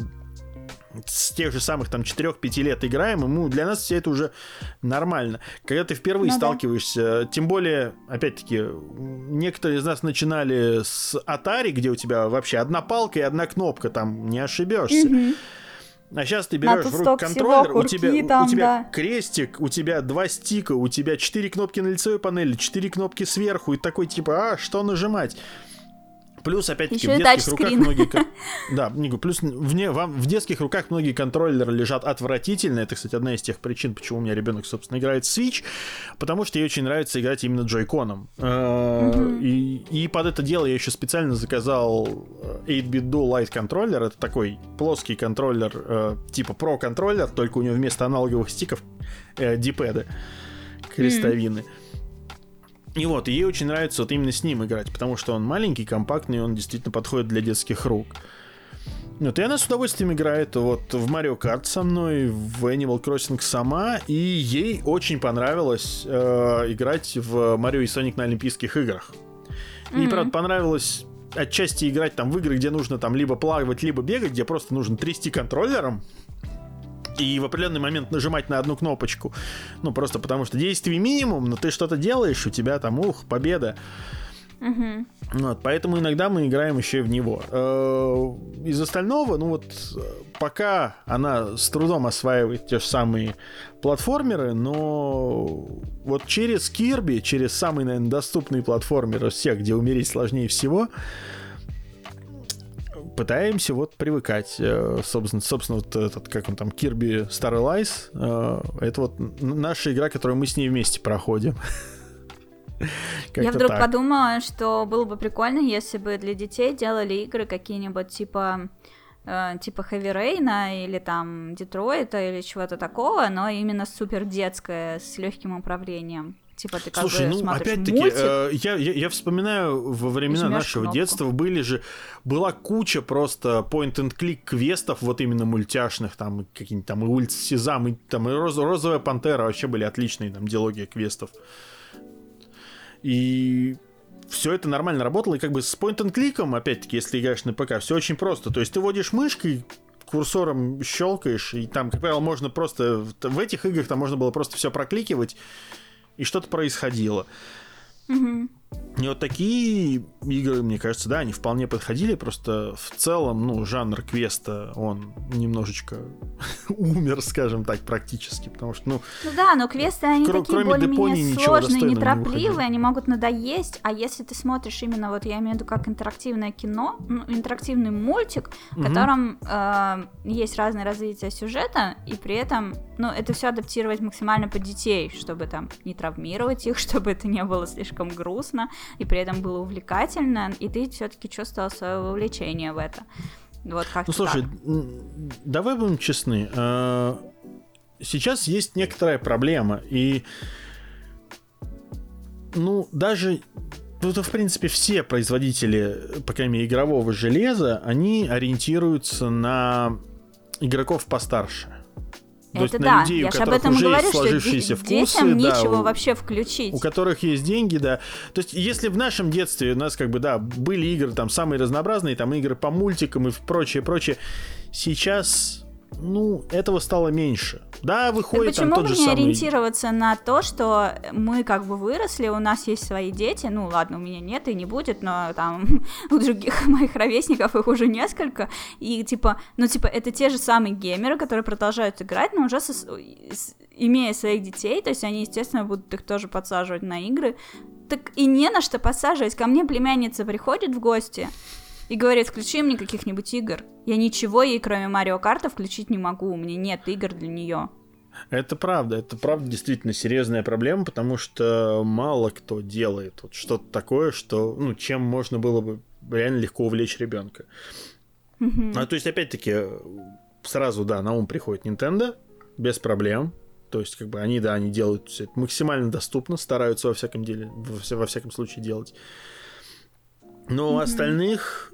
Реально, это вот найти какую-то игру, ориентированную на игроков младшего возраста, невозможно. Марио Одиссе ей еще очень понравилось, я сейчас вспомнила. Ну вот, ну, вот я, я, я говорю, да, с Nintendo, как правило, никаких проблем. То есть ты прекрасно знаешь, mm-hmm. какие у них есть серии, ты прекрасно знаешь, что вот большинство нинтендовских серий, они отлично подойдут. Ну вот, я не знаю, взять там тот же самый пи эс четыре, ну хорошо, там ну, есть у тебя там Little Big Planet, но он был-то когда? То есть даже Little Big Planet ну, да, три уже можно он когда было вышел. Вдоль и поперёк пройти, как и все игры Лего. Да, то же самое, и Лего, Лего игры, но они, будем честны, они хорошие, но они все-таки достаточно однообразные. Mm-hmm. Наверняка кому-то захочется... разнообразие, то есть играть исключительно в игры Лего не будет так интересно. Но нужно быть фанатом Лего, да. чтобы так опять, засесть. Опять-таки, какие-нибудь вот э, квесты, ну вот, опять, игры приключений уровня Telltale, вот, э, которые были, но они все рассчитаны на взрослого игрока. То есть самое, наверное, доступное для ну, не то, скажем так, для детей школьного возраста. Это, наверное, вот Back to the Future был. Она была mm-hmm. такая вот максимально массовая. А дальше они стали все уходить в более и более там мрачные взрослые темы, просто потому что геймеры у нас становятся мрачными, невзрослыми. И, и это как бы... И именно поэтому не стоит удивляться тому, что дети находят э, себе развлечения в Fortnite, в Майнкрафте, в Роблоксе и в прочих играх, которые, типа, ну, наше поколение из-за игр-то не считает. Ну да. Ну просто надо понимать, что все игры сейчас делаются для нашего поколения, а детям, даже если захочется развлекаться в играх, им приходится развлекаться в тех играх, которые доступны для них. А это, как mm-hmm. правило, ну вот Кубач, да. Майнкрафт отличная игра для этого. Я при этом ни разу не запускал Майнкрафт. Ну, кстати, я тоже. Я один раз стримила его, когда он на Wii U вышел, но я стримила не сама, я пригласила человека, который разбирается, чтобы он как бы... постримил вместе со мной, и играя сам, и заодно мне, как человеку, который никогда не играл в Майнкрафт, рассказал о том, что здесь как устроено, с какой стороны вообще подходить, и, в принципе, оценил, хороший это порт на Wii U или полное говно. Вот. Мы стримились на два или два с половиной часа, я уже не помню, и я, честно признаюсь, это был самый скучный стрим в моей жизни. Я прям зевала на нем, мне было так плохо. И все, я больше никогда в жизни даже не смотрела в сторону Майнкрафта, хотя я примерно представляю, почему он нравится людям, особенно детям. Ну да, как-то потому что, опять-таки, потому что, да, потому что ты там меня. можешь делать все, что угодно. То есть это, это, это, это реально, это такой вир, виртуальный лего, плюс там еще и приключения есть какое-то сразу, ну там типа там mm-hmm. тот же survival mode и куча всего, да, и вроде как интересно, но для того, чтобы тебе было интересно, тебе нужно что-то придумывать. Плюс ко всему, желательно играть в многером с кем-то, а не в соло. Mm-hmm. В соло не так ну, интересно. Ну да, там своя тусовка. Так, я начала подкаст со слов, что он сегодня будет не про игры. И все испортила. Все равно возвращаемся к этому, да. Да, но у нас, честно говоря, скоро будет еще список вопросов от слушателей, из которых тоже будут вопросы про игры. Но прежде чем мы к нему перейдем, я хотела тебя еще кое-что спросить. Когда я тебя спрашивала перед подкастом, какие у тебя есть вообще увлечения еще помимо игр, чтобы мы сделали подкаст особенным и необычным, люди узнали о тебе с другой стороны, ты вскользь упомянула о том, что у тебя есть какое-то увлечение автомобилями. Это вот что, в чем это выражается? Что ты делаешь? Ты, наверное, гоняешь? Собираешь? Слушай, ну, э, по факту увлечение автомобилями, ну как это, это же... типичное, наверное, вот это вот мальчишеское увлечение, особенно ну, вот, да. из девяностых. Для такое, твоих ровесников вот, уж вот, точно. Вкладыши турбо, да, плюс когда у нас еще там показывали автоспорт, всякие вот эти вот. Мне очень нравилось, когда у нас показывали монокубок Porsche, я все время вот его с огромным удовольствием смотрел. Mm-hmm. А, а, смотрел Формулу-один, естественно, ралли, ралли. Не спал ночами, чтобы даже смотреть включение с Дакаров. И тогда это было mm-hmm. нормально. Потом, естественно, как-то тут перегорел, отошел от всего этого. Такой, типа, ну, а, да, класс. Вот, как бы есть, вот у меня есть машина, она у меня есть как средство передвижения. Я ее люблю, я ей пользуюсь, мне нормально. В принципе, скажем так, вот, вот эта вот любовь к автомобилям и отчасти к автоспорту мне помог вернуть именно Игорь Асанов, который сейчас, собственно, в первую очередь делает контент про автоспорт. Mm-hmm. И именно вот когда я на- начал ему помогать, вот мы стали ездить, снимать э, очень редкие машины, очень крутые машины. Я, честно, знаешь, когда... Э, э, когда тебе выдается возможность не просто там, знаешь, постоять рядом с автомобилем, с которым ты даже не думал оказаться когда-нибудь рядом, и когда тебе прям хозяин такой, ну что, ну надо сядь, прокатись. Я такой, типа, ну это же Феррари, я не могу. Можешь. Ну, типа, да, ну, то есть, когда реально, когда сам владелец такой, да давай, когда у тебя еще такая возможность будет? То есть, как бы, во-первых, общаюсь с людьми, которые могут себе позволить э, дорогие машины, э, увлечение именно вот, э, к, скажем так, коллекционированием автомобилей. Когда ты просто видишь, э, сколько люди, э, ну вот именно вот страсти вкладывают в вот в это.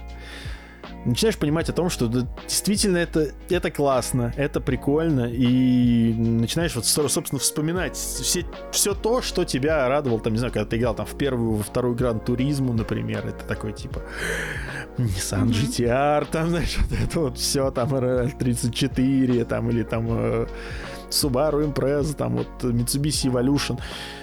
И, и просто, когда тебе, вот когда оказываешься рядом с этими машинами, снова, знаешь, вспоминаются вот эти вот какие-то детские воспоминания, а потом начинаешь думать такой, хорошо, ну а ведь автоспорт, он же не умер, сейчас же что-то еще происходит. Ну да. И потом вот мы встречались, собственно, когда вот я опять, я помогал Игорю снимать, мы встречались с человеком, который в американском Наскаре. То есть он русский, он живет, правда, в Америке, у него там своя, свой небольшой бизнес, но он как бы, вот он гонщик, он у нас занимался, ну, относительно профессионально там картингом в России, пока не переехал. Mm-hmm. А в Америке он провел один или два сезона гонщиком в Наскаре, то есть в главных американских гонках. И я такой, блин, я же ничего не знаю толком про Наскар. Такой типа...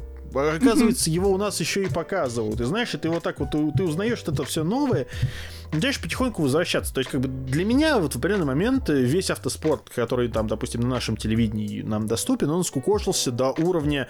Вот Формула-один у нас показывают, но Формула-один стала настолько скучной, что мне стало не очень интересно за ней следить.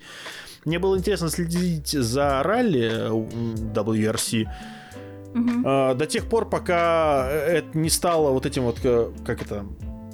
пяти или шести летней серии побед одного Себастьяна Лёба, и, и когда у нас, собственно, перестали его показывать, э, да, в определенный момент действительно ви ар си стал не очень интересным, и, видимо, на этом вот у нас решили закрыть его, ну, пока ага. наши трансляции. И вот, и тут я снова открываю для себя автоспорт, снова открываю, что его там, во-первых, сейчас многое можно смотреть в онлайне. Сейчас в, в этом сезоне вообще очень смешно, потому что автоспорт сейчас одновременно является и e-спортом. То есть многие гонщики, особенно молодые, они вот реально, они тренируются дома на симуляторах, стримят это. И гонки проходят точно так же в виртуальных гонках. Все это так очень забавно за этим за всем наблюдать, смотреть. И вот именно это как-то вот во мне, ну, скажем так, вернуло интерес к автомобилям в целом. И учитывая, что сейчас вот я смотрю на машины, я даже стал, знаешь, как-то вот выделять.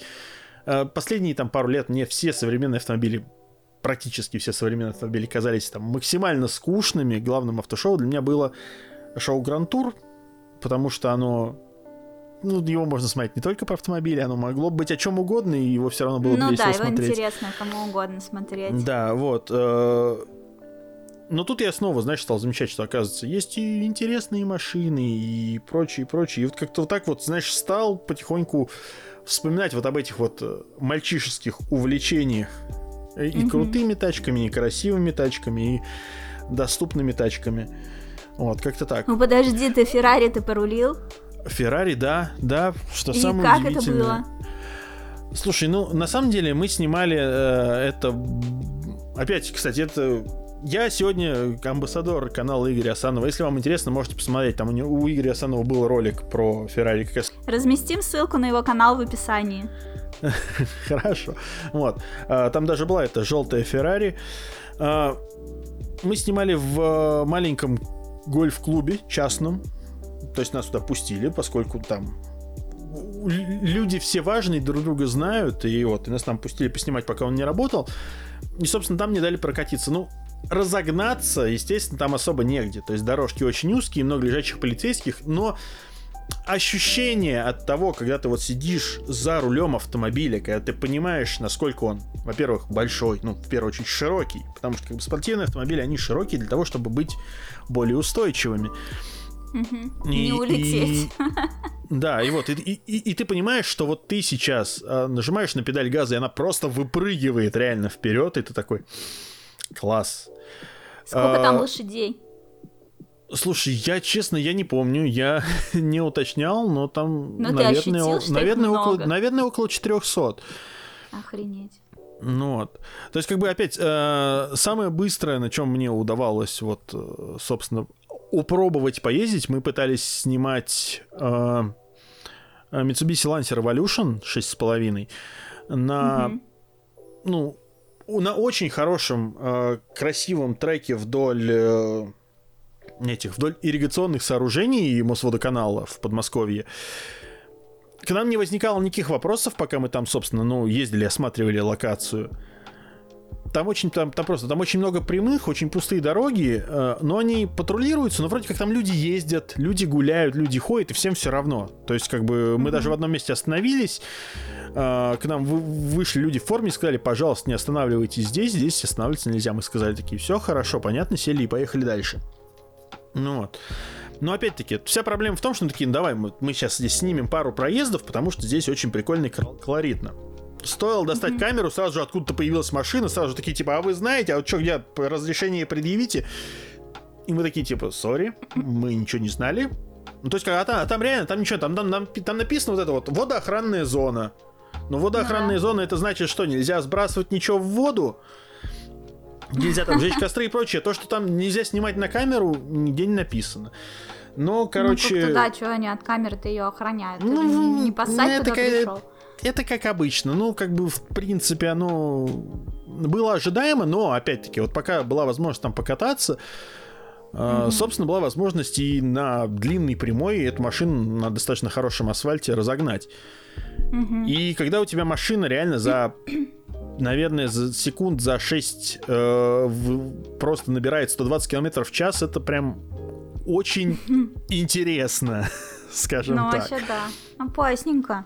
Да, вот, поэтому вдвойне прикольно, то есть я понимаю, что опять даже старые машины, они все еще, ну, как бы, все зависит, естественно, от их состояния, но они как бы там, даже на машине, если двадцать лет, она все еще может себя показать, она все еще может, если она создавалась для чего-то подобного. Mm-hmm. Вот, и как бы э, во мне, знаешь, снова загорелась вот та самая... Э, идея, которая меня очень давно, вот еще с подростковых времен, собственно, тянется. Возможно, опять-таки, возможно, это такой, скажем, кризис среднего возраста настиг меня в моем среднем возрасте. Как вот это вот, как это, перестал быть по закону молодежью, все, вот сразу пришел кризис среднего возраста. Захотелось, собственно, знаешь, так вот, захотелось машину, которую, знаешь, всегда хотелось себя в детстве. А у меня очень странный выбор. У меня любимый автомобиль, который мне вот запал в душу еще в тот момент из автоспорта, это максимально неспортивный автомобиль. Это Volvo восемьсот пятьдесят. Это такая квадратная, абсолютно квадратная Внезапно. Volvo. Вот. Но просто вся фишка в том, что это, это первый и единственный на данный момент, и, скорее всего, ну, ничего подобного не будет, потому что регламентом прописано, что такие машины не могут участвовать. Это, короче, это единственный универсал, который участвовал в британском туринг-чемпионате. Mm-hmm. И это просто выглядело, ну, это реально выглядит максимально безумно, когда у тебя машина, которая вот реально... Обычно на дороге ты видишь такие машины, в которых там вот либо у тебя там семья, собака, теща. Семья на или, даче, и, да. Да-да-да, или машина полная рассады, вот она вот такая здоровая. Я погуглила, да, что это такое, да. Все так. Вот. А, а тут у тебя этот автомобиль носится по треку еще весьма успешно. Mm-hmm. Вот, и поэтому как бы вот мне эта машина запала, тем более как бы у нее есть в принципе, ну вот эта вот а, гражданская омологационная версия R, и в целом их даже можно найти, и даже можно найти относительно неубитыми и задешево, но опять-таки, если купить такую машину задешево, понятное дело, что ну и понятное дело, что в наших краях это машина, которым уже там по двадцать пять лет, в нее очень много нужно вкладывать денег, поэтому вот вот эти вот хотелки, то есть как бы в целом, когда ты такой думаешь, ну в целом я мог бы купить эту машину, пусть она мне не нужна, то есть такая как хотелка. Каприз. Но ведь, но ведь ее же, да, но ведь ее же еще нужно приводить в порядок, в нее же нужно вкладывать очень много денег, еще больше, чем она стоит. И mm-hmm. такой, и нет. И, и вот как-то все время вот это вот борется, такая вот хотелка, конечно, естественно, максимально вот иррациональная. Mm-hmm. Вот, потому что я понимаю, что да, я могу в целом, там, не знаю, занять, попросить, там, взять кредит небольшой, потому что, ну, в целом они там реально можно тысяч за двести тридцать купить относительно живой экземпляр. Это не очень много для, для автомобиля. Это ну, много вообще, для да. автомобиля. Это много для автомобиля, которому двадцать пять лет, но немного для автомобиля в целом. То есть такая подъемная сумма. Но когда я понимаю, что еще столько же, а то, может быть, и в два раза больше придется вложить в то, чтобы она выглядела так, как она должна выглядеть, и ездила так, как она должна ездить, и я понимаю, что вот это я уже не потяну вообще никак. Так что вот ждем момента, когда... когда вот у Игоря Асанова будет первый миллион подписчиков, когда он мне начнет платить большие деньги за то, что я им помогаю, вот тогда за большие деньги, эти большие деньги я буду вкладывать в свои хотелки из детства. Отлично, чего тебе желание, не забудь прислать мне ссылку на его канал, чтобы я разместила в описании. Пускай хорошо, конечно. Мои слушатели подписываются и помогают ему набрать его миллион первый. Ну что, переходим к вопросу от слушателей, к вопросам. Их семь штук. Первый вопрос. Э, какими судьбами тебя занесло в техноблогинг? Про обзор гарнитуры Asus, например. Какие твои ощущения? И планируется ли продолжение на этом новом поприще? Скажу так, если человек, который задавал этот вопрос, он, видимо, не очень глубоко изучал мой канал, потому что это не первый Вероятно. Мой заход в техноблогинг, потому что у меня как минимум на канале есть... Что самое смешное, кстати, это самые успешные ролики на канале в плане количества просмотров. Ага. Это ролики про э, обзор телефона Motorola Moto X Force, по-моему, он назывался. Э, потом... Сравнение ноутбука, моего старого рабочего ноутбука за тридцать тысяч рублей с ноутбуком Asus ROG, что-то там, хрен пойми что, за триста тысяч рублей. А, mm-hmm. Сравнение телефонов Meizu и что-то мне, по-моему, еще было такое подобное. То есть это как бы это не первые мои заходы в техноблогинг, но вся ситуация в том, что мне просто попадали ко мне. То есть опять я по работе. Часто мне приходится снимать, иногда писать обзоры, даже сюрприз, э- о различных, в основном аксессуарах, конечно. Mm-hmm. Но так вот получилось, что некоторые устройства, там, например, тот же самый вот ноутбук Asus, который я там в том ролике обозревал, мне его привезли, его нужно было просто отснять. То есть, как бы я снимаю предметку, вот мне привозят, он у меня некоторое время находится, я им, в принципе, некоторое время пользуюсь этими устройствами. И пока их у меня не забирают, я думаю, может быть, как-нибудь стоит их пустить, ну, скажем так, пустить в дело. Mm-hmm. А- То есть очень смешная ситуация. Например, вот с Моторолой у меня получилось вообще забавно. Мне очень понравился сам этот телефон на тот момент, когда он вышел. Там вот у них что-то была линейка какая-то, что-то Moto X Style, Moto X что-то там, и еще Moto X Force. И мне дико хотелось просто посмотреть этот телефон. Мне нравилась, во-первых, вот эта вот отделка такая там под карбон э, сзади и прочее. И я... решил написать на тот момент, ну, собственно, одной, в принципе, нашей общей знакомой Полине Малаховой, которая на тот момент работала в компании, которая работала на тот момент с Lenovo и Motorola. Uh-huh. Я такой говорю: Полин, слушай, а можно как-нибудь вот, типа, попросить, ну, на обзор телефон? Он сказал: да, конечно, без проблем, но, типа, с тебя обзор. И вот мне, собственно, полторы недели я с этой Motorola проходил, просто потому что, вот я говорю, я попросил ее просто потому, что мне было интересно, и мне ее дали. Uh-huh. И я как бы такой, ну, раз я обещал, что я сделаю обзор, мне надо сделать обзор. И я, собственно, вот это сделал. Телефон, естественно, вернул потом. То есть, как бы, опять, к вопросу о том, что все, все куплено, все продано. Нет, это все делается как бы контент ради контента. И если ко мне даже что-то вот из этих устройств поступает, это, как правило, сэмплы, которые все равно возвращаются. То есть это uh-huh. даже не... копии для продажи какие-нибудь там, ну, типа, необычные ритейловые. То есть весь этот кон- контент я произвожу исключительно потому, что я хочу произвести какой-то контент. Вот то же самое с наушниками. Ко мне попали по работе эти наушники, как наушники для компьютера. Типа, беспроводные наушники, хорошие вот от Asus. А когда я получаю коробку, я смотрю, там, типа, поддерживает Nintendo Switch. Mm-hmm. Я такой: серьезно? Я, понимаю, я, начи... я начинаю копать, и я понимаю, что, в принципе, вот аналогичных устройств особо нету, ну то есть есть Bluetooth вот эти адаптеры для любых наушников. Есть тоже такие же беспроводные наушники, которые даже в принципе можно подключить к свитчу, но у них у них дон, донгл сам вот этот, он на проводе висит, он не такой маленький, компактный и удобный. И я решил, что, блин, ну вдруг кому-то будет интересно, я все-таки про эти наушники расскажу, пока их у меня не забрали. Mm-hmm. Я решил сделать ролик. Ну, естественно, первый комментарий о том, что продался! Опять! Хотя ну, я специально, классно. Я подготовился к этому, я понимал прекрасно, что, как бы, если я выпущу просто из ничего ролик про устройство, скорее всего, подумают, что я продался. Поэтому я, как бы, подготовился, и я совместил выход этого ролика с роликом последним тот момент на канале, который у меня, ну, собственно, вот предпоследний на данный момент, это ролик про э, как переводили Xenoblade Chronicles. Угу. И почему там все говорят с британскими акцентами. И я их да, выпустил да, с, разниц... с разницей в один день. Специально, mm-hmm. то есть, как бы, чтобы никого не смущало, что я вот так вот, типа, пуф, выпускаю ролик для того, чтобы вот отработать наушники. К сожалению, нет, но из-за коронавируса вот куча аксессуаров эти наушники все еще лежат у меня дома, и я не знаю, куда их деть. Ну, то есть они, они, они реально, они кучкой в углу сейчас сложены в коробках, и я все пишу такой: пожалуйста, заберите свою продукцию. Или я начну ей пользоваться. Ну правильно, начинай. Не отдавай. А то, что, зря все думают, что ты продался. Ну, в, в общем, тоже может быть, да. Вот, но я как-то я стараюсь не злоупотреблять, потому что я, ну, как бы, скажем так, если что-то сломается, мне же придется это оплатить из своего кармана. Ужас. Вот. По- по- поэтому пусть лучше оно лежит в коробочке. Я, как бы, опять, я понимаю прекрасно, что, как бы, гарнитура, вот там, вот эти наушники, они двенадцать с лишним тысяч рублей. Я понимаю, что двенадцать с лишним тысяч рублей это дорого для наушников. Хотя при всем mm-hmm. при этом это действительно очень хорошие наушники, которые мне по звуку очень понравились. Как с компьютером, так и со свитчом. Но я прекрасно mm-hmm. понимаю, что лично я никогда бы не отдал двенадцать тысяч за наушники. Тем более, ну, за наушники перебор, для свитча. Да.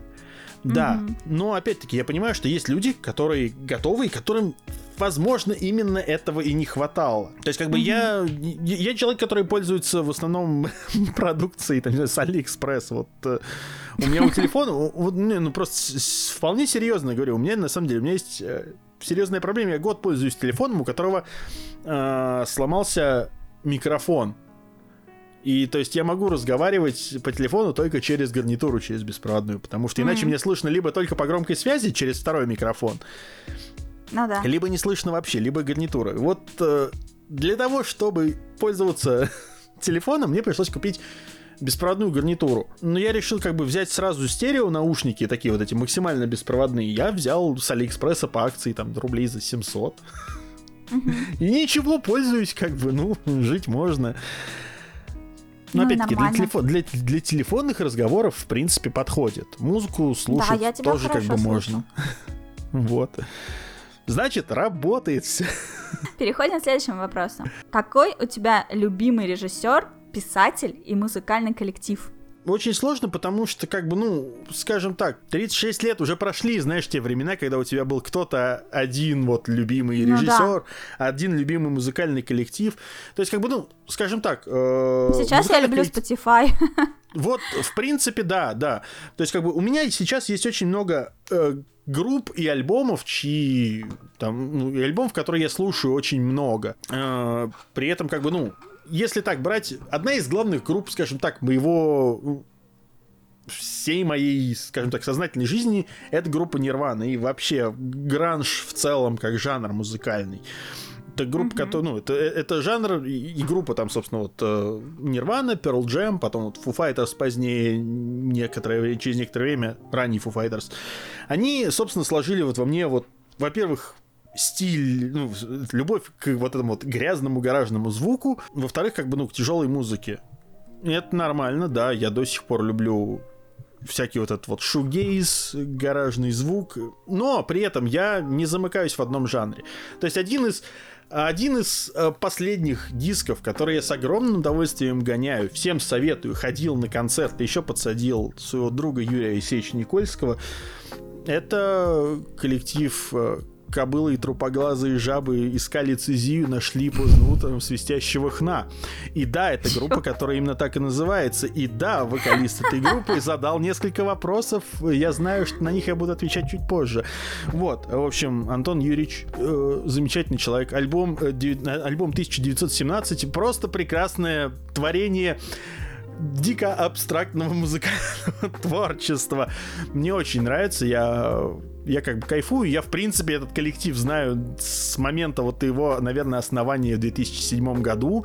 На тот момент это была очень странная экспериментальная музыка, сейчас они нашли такое более современное звучание, такое синтепоповое, и оно мне нравится. Вот, как, как бы тоже всем крайне рекомендую. А вообще, ну, в принципе, почти вся тяжелая музыка, именно такая вот, вот мазафака из нулевых вся, это вот прям все мое.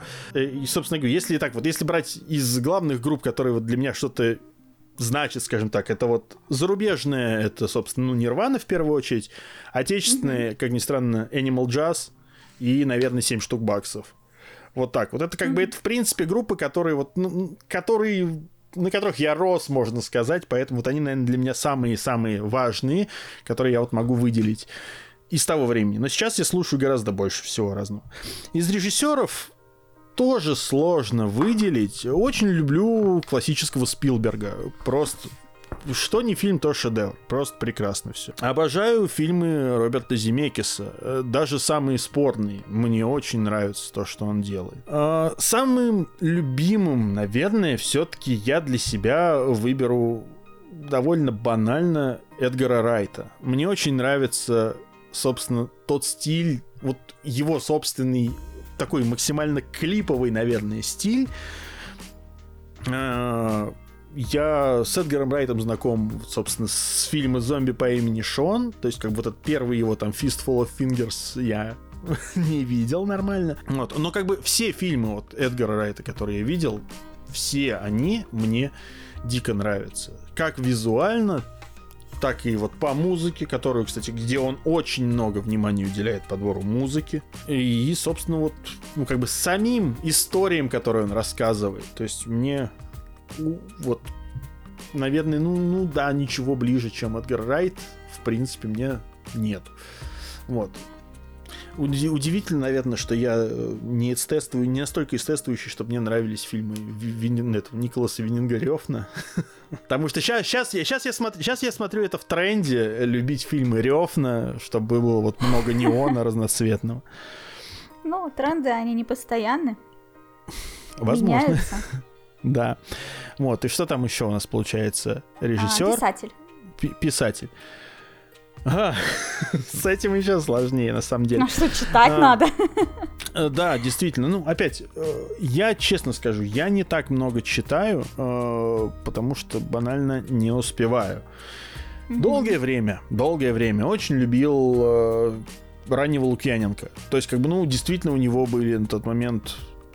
Достаточно, ну, для меня, человека относительно неискушенного, но любящего mm-hmm. фантастику, мне нравилось все, что он делает, мне нравилось все, что он пишет, его работы прям ну, очень да, были даже хорошие. Я его читала, хотя я мало читала. Да, вот, но вообще мне очень нравится Роберт Шекли.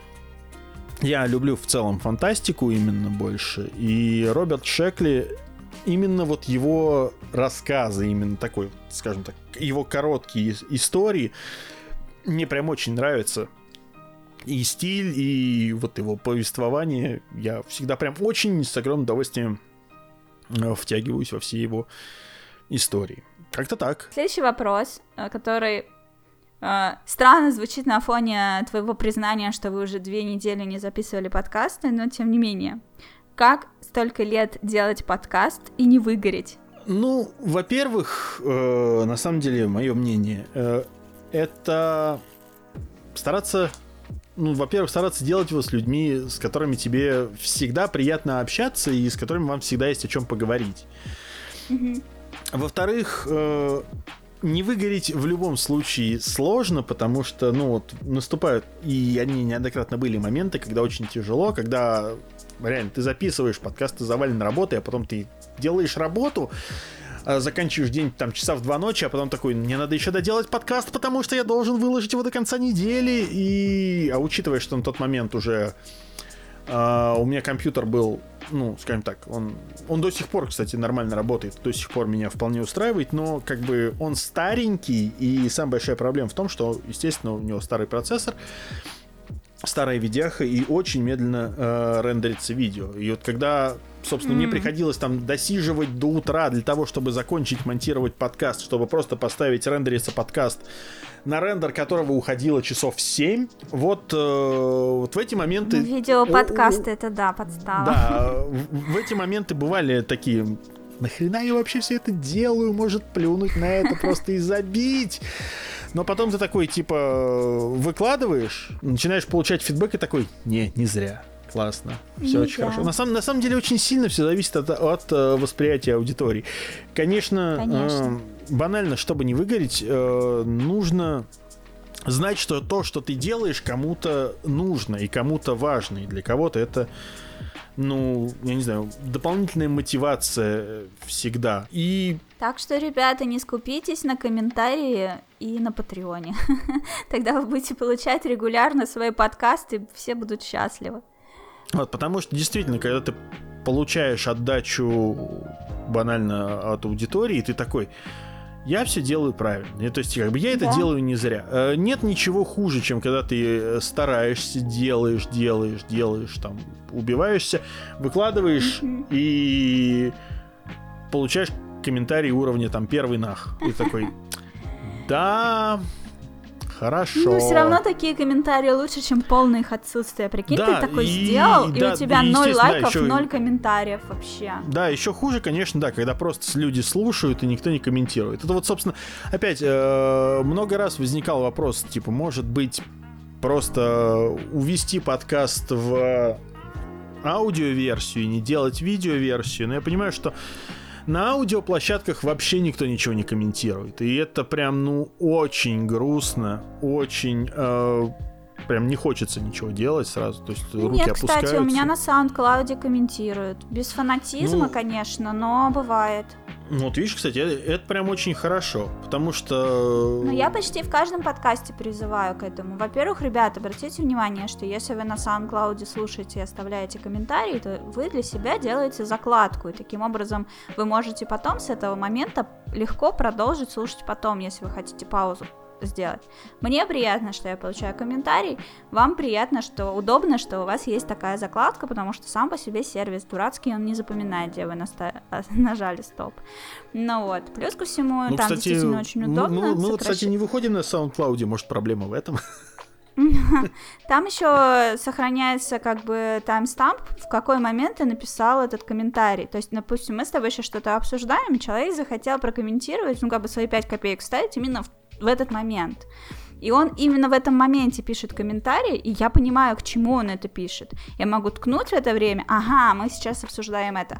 И он типа на это написал. И я всегда отвечаю всем на все комментарии. То есть таким образом еще со мной можно пообщаться. Поэтому действительно комментарии — это очень круто, и пользуйтесь этим, не стесняйтесь. Некоторые стесняются их писать. Типа, да кого меня Но вообще это... волнует мое мнение. Волнует, это, кстати, ребят. Правда. На, сам, на самом деле вот, вот это вот очень, скажем так, большая проблема. Я понимаю людей, у которых там нет времени, например, там, или там возможности, или ты просто там, не знаю, где-то ты идешь по улице, на ходу слушаешь, да, но когда да. ты когда ты хочешь задать какой-то вопрос, задай без проблем, пожалуйста. Когда тебе хочется что-то сказать, скажи, никаких да, проблем. Да, творцам а, это прям очень важно. Любая реакция лучше, чем отсутствие этой реакции. Угу. Да. Вот, кстати, тоже я пишу сейчас э, на Патреоне, стала писать э, текстовые сообщения, в смысле, знаешь, такой формат ЖЖ. Mm-hmm. Вот, то есть какие-то вещи происходят в моей жизни, и иногда бывает, что они...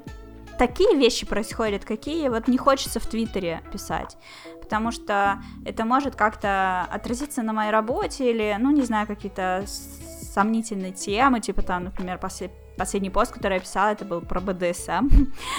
Вот. И, в общем, ну, короче, такие, которые, в общем-то, мне не страшны, если кто-то заскриншотит и где-то выложит, типа, ага, Яна на Патреоне такие темы обсуждает.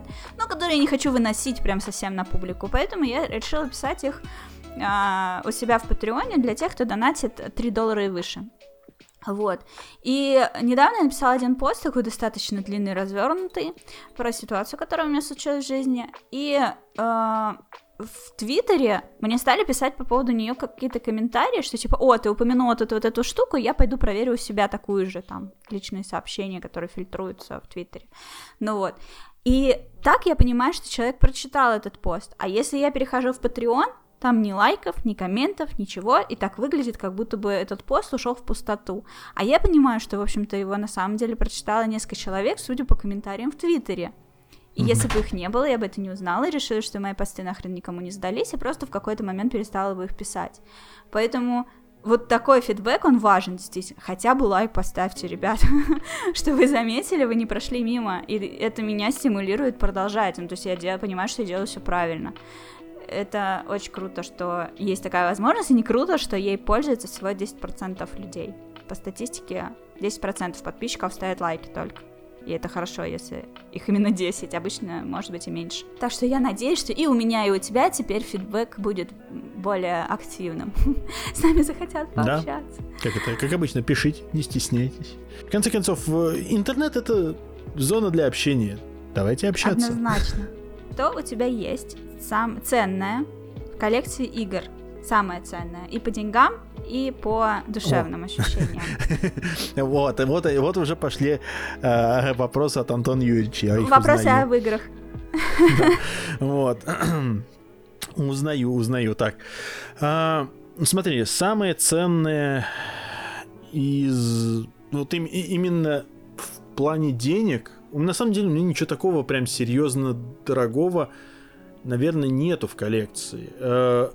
Есть вещи, которые мне достались как бы, ну, относительно недорого, но вроде со временем стали дороже. Например, mm-hmm. я в свое время э, брал у Коли Пиксель Девила, чтобы снять ролик, который я, кстати, так и не снял, э, Super Mario эр пи джи э, для Super Nintendo. Игра, которая на тот момент была уже достаточно дорогая. Mm-hmm. Я в нее никогда до этого не играл, хотя, как бы, ну, вроде бы эмуляторы и прочее м- мог, мог бы. Вот. После того, как я ему ее вернул, то есть я понял, что за две недели что у меня ничего не получается снимать, и я при следующей встрече я ему отдал игру, я решил, что надо себе заказать такую же по возможности. И мне вывалилось э, как-то на eBay, ну, достаточно выгодно, я что-то не помню, на тот момент это было там за голый картридж что-то девяносто восемь долларов, по-моему, это было очень, ну, относительно дешево для этой игры. Mm-hmm. И плюс там доставка была что-то в районе семь-десять долларов. Я такой, ну, сто долларов.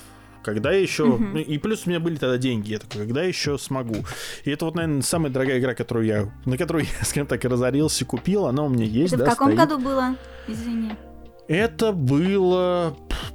в году, наверное, в четырнадцатом-пятнадцатом. Просто это важно. Доллар сколько стоил тогда? тридцать или шестьдесят? А, нет, подожди, тогда это было, это было на начало четырнадцатого года, это когда еще доллар не подорожал. Ну, то есть, короче, это вот последние деньги, ага. потому что потом доллар скаканул, и я такой, типа, я очень успел, потому что иначе я бы еще не позволил бы. И плюс ко всему у меня есть еще книга The Legend of Zelda Hyrule Historia, коллекционные, то есть они были вот в двух изданиях, такое, типа, зеленая обложка стандартная, и типа там вот это коллекционное лимитированное издание, такое под кожаный переплет сделано. Mm-hmm. С ним была заб... вообще забавная ситуация, у меня есть друг хороший там со школьных времен, он по работе был в Лондоне на тот момент, когда, собственно, начинались продажи игры, ой, продажи книги этой. Первой mm-hmm. ревизии. И я ему пишу такой, слушай, ну, ну раз ты в Лондоне, зайди, пожалуйста, в Forbidden Planet, купи мне э, Hyrule Historia. Я причем я прекрасно понимал, что все разберут по предзаказам эту версию, и останется только зеленая. Я говорю, возьми меня обычную, самую. Она там стоила что-то типа семнадцать фунтов, по-моему. Ну, короче, около двадцать долларов она стоила. И такой, mm-hmm. вот, все, мне нормально. А вот это издание типа стоило пятьдесят долларов, ну там, около сорок фунтов, наверное. Вот, и вся ситуация, он сказал такой, да, хорошо, окей, и потом где-то в середине в февраля к моему дню рождения как раз приезжает, мы с ним встречаемся, он такой говорит, на, держи, говорит, тебе подарок на день рождения, и дарит мне вот именно это издание лимитированное, и оно уже на тот момент там четыре тысячи копий, то есть оно очень быстро было распродано и стало стоить что-то там типа триста-четыреста долларов за книгу, и вот эта книга у меня теперь тоже один из самых дорогих, наверное, айтемов в коллекции. Ну и еще у меня есть э, фигурка Assassin's Creed Syndicate, которая вот этот ю би ар, которая, ну, не которая с игрой шла, а которая типа отдельно продается, э, mm-hmm. но она типа у меня без коробки, без всего, со сломанным этим Hidden Blade'ом. Там вот эта сестра, я забыл, как ее зовут, ну, типа, сестра главного героя. И эта фигурка, э, я ее я, я ее нашел под, под своей машиной, потому что ее кто-то, видимо, просто выставил, ну, около мусорки поставил, а она свалилась мне под колесо машины. И вот, я такой посмотрел, такой, ну, что, прикольно, фигурка mm-hmm. Assassin's Creed, такой, пусть будет. Забрала она, ну, в полном комплекте она стоит шестьсот долларов. В моем случае она стоит ноль рублей. Я не думаю, что она прям сильно дорогая, но будь она полнокомплектная, она была бы дорогой, конечно. Ну, но это учитывая, опять-таки, что просто эти фигурки, они выпускаются именно лимитированными сериями, э, лимитированное количество времени. Вот, но это как бы я даже не оцениваю, что это прям что-то сильно дорогое. Вот, наверное, самое дорогое, что у меня есть, это, да, вот, вот книга и Mario эр пи джи. Какая самая плохая игра, в которую тебе приходилось играть? Хочется добавить самое ужасное днище. Сложно сказать, потому что, я не знаю, я стараюсь как-то во всех даже плохих играх найти что-то хорошее, и если... не получается, то я обычно их не запоминаю. Поэтому я, я, я не знаю, я не играл вот во всякие вот эти там Right to Hell Retribution там и прочее, вот что прям очень любит интернет. Я не играл в плохие игры. Ну, очень-очень любит интернет. Но нет, я явно играл в какие-то плохие игры. Причем есть плохие игры, ну, объективно плохие игры, которые мне нравятся, вроде Яйба Ninja Gaiden Z, например. это, это, это реально очень плохая игра, но при этом она мне очень нравится. То есть такое ага. бывает. Вот, но не все знают, что прям толк возвращения. Да, вот. Но что, но что прям самое-самое плохое, я затрудняюсь даже сказать, честно. Я вот прям представляю, как мы записали этот подкаст, проходит неделя или две, и ты такой: так это ж вот эта игра. Ну, может быть, еще потом по ходу вспомню. Ну, я говорю, хуже, когда у тебя пиши. Вообще никаких эмоций нет от игры. Тогда вот, вот тогда да. это прям грустно. Хотя, ты знаешь, ну я, навер- я, наверное, могу сказать, что одна из самых плохих, я не могу сказать, самая ли она плохая, но одна из самых плохих игр, в которые я играл, это uh, Mime Run на Wii U. Кто вот. это? И, о, а это такая была игра, ее даже продавали за доллар, по-моему. Это, короче, ну это, это Endless Runner с Троллфейсом и прочими вот этими мемами из а, две тысячи двенадцатого. Вот. Такое себе. Но как бы тоже, я понимаю, что это было сделано, видимо, скорее, чтобы эпатировать людей, но при этом оно не очень хорошо работало. Вдобавок ко всему. Так что пусть будет оно пока. А потом, может, вспомню еще что-нибудь похуже. Хорошо. А, следующий вопрос, предпоследний. А, я надеюсь, я правильно прочитаю название. А, есть ли хоть какие-то ожидания от Intellivision Amiga? Mm. Ага, это попытка воскресить давний бренд э, видеоигровой, ага. главного конкурента Atari две тысячи шестьсот. Ага. То есть, как бы, это консоли, о которой я, в принципе, ничего толком не знаю. Потому что, ну, как бы, Atari, ладно, с Atari я еще знаком, с Intellivision не особо. Мне нравится, что в целом там, как бы, ну, Томми Таларика, собственно, человек, который был композитором игры «Червяк Джим», кстати, и некоторых других, а теперь вот является идейным вдохновителем этой консоли. Мне нравится, что он, ну, как бы не сдается, он пытается всячески в инфополе, скажем так, двигать эту консоль. Она выглядит крайне интересно, но если она будет завязана точно так же исключительно на ретро, на играх э, с Intellivision, то ничего особо интересного ждать не стоит. Учитывая, что Томми Таларик неоднократно говорил, что в целом они собираются там еще как- как-то с кем-то где-то договариваться, чтобы что-то вышло, я не знаю. То есть, как бы, я, честно, я настолько вот ничего от нее не жду. Я буду рад очень, что если она выйдет и сможет меня удивить. Но в целом mm-hmm. я смотрю на это как, ну, ну, это вот еще одна уе может выйти. То есть, как бы, хорошо это или плохо это. Я буду рад ошибаться, скажем так. Я буду, ну, я то есть, ожиданий рад, нет, просто посмотрим. Штука. Да, вот. Но mm-hmm. в целом дизайн этой штуки мне нравится. Особенно вот эти вот контроллеры с тачскрином и крутилкой. Прям интересненько. Надо погуглить, что это такое. Что-то я перед подкастом не догадалась даже это сделать. Я даже не знала, как бы, о чем, собственно, речь. Ну, как бы, это про игры, про космос, про там, не знаю, про кофе. Окей, посмотрим. Последний вопрос. Какую заброшенную игровую франшизу нужно срочно возродить? Срочно. Это, это хороший вопрос. Ну, я как я как человек, э, чьи вкусы довольно специфичны, я, естественно, как э, люблю Nintendo, поэтому я за то, чтобы воскресили F-Zero. Я понимаю, что Миямото неоднократно говорил, что мы сделали же вам уже отличную F-Zero, зачем вам еще одна? И мне очень нравится, собственно, F-Zero джи икс, которая вышла вот на GameCube, и F-Zero эй икс, которая вот аркадная, mm-hmm. абсолютно такая же. То есть, что автомат офигенный просто, что сама игра вот на GameCube, она абсолютно такая же. Но я хочу чего-то вот такого и нового. Потому что, ну, Sony, например, они, ну, по сути, что это? Это футуристическая гонка. Sony сделали же, вот они как-то, они попытались возродить э, вселенную Wipeout. То есть это они выпустили этот Wipeout, как бы, Wipeout Fury, выпустили переиздание Wipeout'ов вот с первой PlayStation. Mm-hmm. И получилось очень красиво, очень классно, да. очень быстро.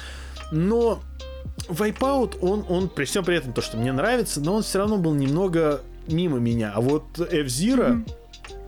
Мне прям нравится, как там чувствуется скорость. Вот я хочу, чтобы там была вот такая же скорость, вот такая же прям четенькое управление, как все прям, ну, классненько, красивенько. И в современном графоне. Да, и чтобы это было на свитче и с графоном. И вот сделайте, пожалуйста. Но я понимаю, что не сделают, но вот я бы очень хотел. Ты знаешь, вообще-то... Вообще-то, когда э, вот э, что-то очень сильно хочешь, оно обычно с, э, сбывается. Вот у меня так весь год. Начнем с того, что я решила в этом году э, побольше сидеть дома и не ездить ни в какие путешествия. Я просто да. такая в новогоднюю ночь. Так, в две тысячи двадцатом я, короче, буду сидеть дома, буду поменьше тратить деньги, скоплю на путешествия, чтобы в две тысячи двадцать первом прям махнуть в Японии и оттопыриться там по полной программе. Как бы вот так вот, никуда не ездить, решила я. И границы закрыли. Ох, как я хочу в Японию Простите. съездить тоже. Ни разу там не был, так хочется поглядеть. Так что, короче, нужно очень сильно чего-то хотеть, и оно обязательно сбудется. Минутка мотивации и вдохновления. Главное не. хотеть не что-нибудь противоположное тому, чему хочу я. Да. Как это? Yesterday you said tomorrow, да? Do it! Так что я тебе желаю, чтобы франшизу F-Zero восстановили, возродили, потому что вообще, в принципе, на Nintendo очень не хватает гоночек. Ну, как бы да, одним Mario Kart сыт не будет. То есть, как бы Mario Kart хороший, но хочется еще. И как бы вот этот вот Fast Racing Neo, там Fast Racing Remix, он, конечно, не это. Он хороший, но он не заменяет F-Zero все-таки. Ну что ж, мы прошлись по всем темам и вопросам, которые у нас были запланированы на сегодня. Уже записали два часа подкаста. Почти. Круто. Вот, э, считая те моменты, когда у нас были небольшие проблемы со связью, но они не заняли слишком много времени. Спасибо тебе огромное за то, что ты согласился так оперативно. Я буквально тебе написала, и ты практически сразу нашел время на то, ну, чтобы слушай. записать совместный подкаст. Я всегда рад. Я же тебе сказал, я люблю поболтать, поэтому я... Я только за всегда. Все, в следующий раз зову тебя на итоги Last of Us два после Всё. моего прохождения. Заметано. Ты, пожалуйста, запомни все свои впечатления, не забывай их. Хорошо. Я боюсь, этот опыт я не дол... я буду помнить долго. Вот, да. А я... Ну, не по тем причинам, только... по которым помнят многие люди. То есть, как бы, опять, я прекрасно понимаю этих людей, но я помню немного другое. Будет подкаст со спойлерами. Так что, ребята, давайте тоже проходите Last of Us два, кто еще не прошел. У вас есть примерно полгода или, может быть, меньше, я не знаю. Я вообще сейчас коплю на телевизор, на простенький, без выпендрежа, Xiaomi mm. за двадцать пять тысяч рублей. Ну вот, и в общем, как только я его куплю, я начну проходить Last of Us два, э, потому что мне сейчас тяжело играть в него за тем же компьютером, за монитором, за которым я работаю целый день, мне хочется менять локацию. А, ну да, это, это логично, потому что когда ты сидишь все время и пялишься в один и тот же монитор, такой, типа, да, так хочется да. изменений. Угу. Тяжело. Поэтому я еще и ем там, и сериалы смотрю. Ну, короче, там можно скоро уже мхом покрыться в этом кресле перед этим монитором.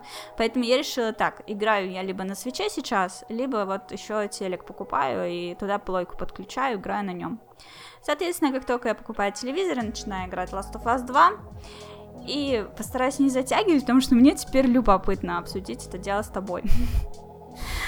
Ну, отлично. Вот. Я, а я только рад буду пообщаться еще. Вот, тебе желаю побольше повода выбираться куда-нибудь на съемки и расшевелить ребят, чтобы они уже нашли, наконец, время записать батискаф. Ой, да, вот это спасибо огромное. это, это очень важно. Да, больше подкастов хороших и разных. Вот. Ну все, тогда прощаемся. Да, все. Спасибо всем, что дослушали этот подкаст до конца. Спасибо всем, кто задавал мне вопросы. Я очень рад был на них ответить, если смог на них ответить. Отдельное спасибо Антону Юльчу, потому что, я так понимаю, что большая часть вопросов была от него, потому что он написал их раньше времени, я о них узнал, потому что он написал их тебе в, в Твиттере с указанием меня в том числе. Вот. Mm-hmm. Ну и, в общем, да, всем позитива, хорошего настроения, не раскисать и... А, все будет хорошо, в общем, вот. Надо думать Пусть всегда будет хорошо. Об этом. Да. Все, пока-пока. Пока.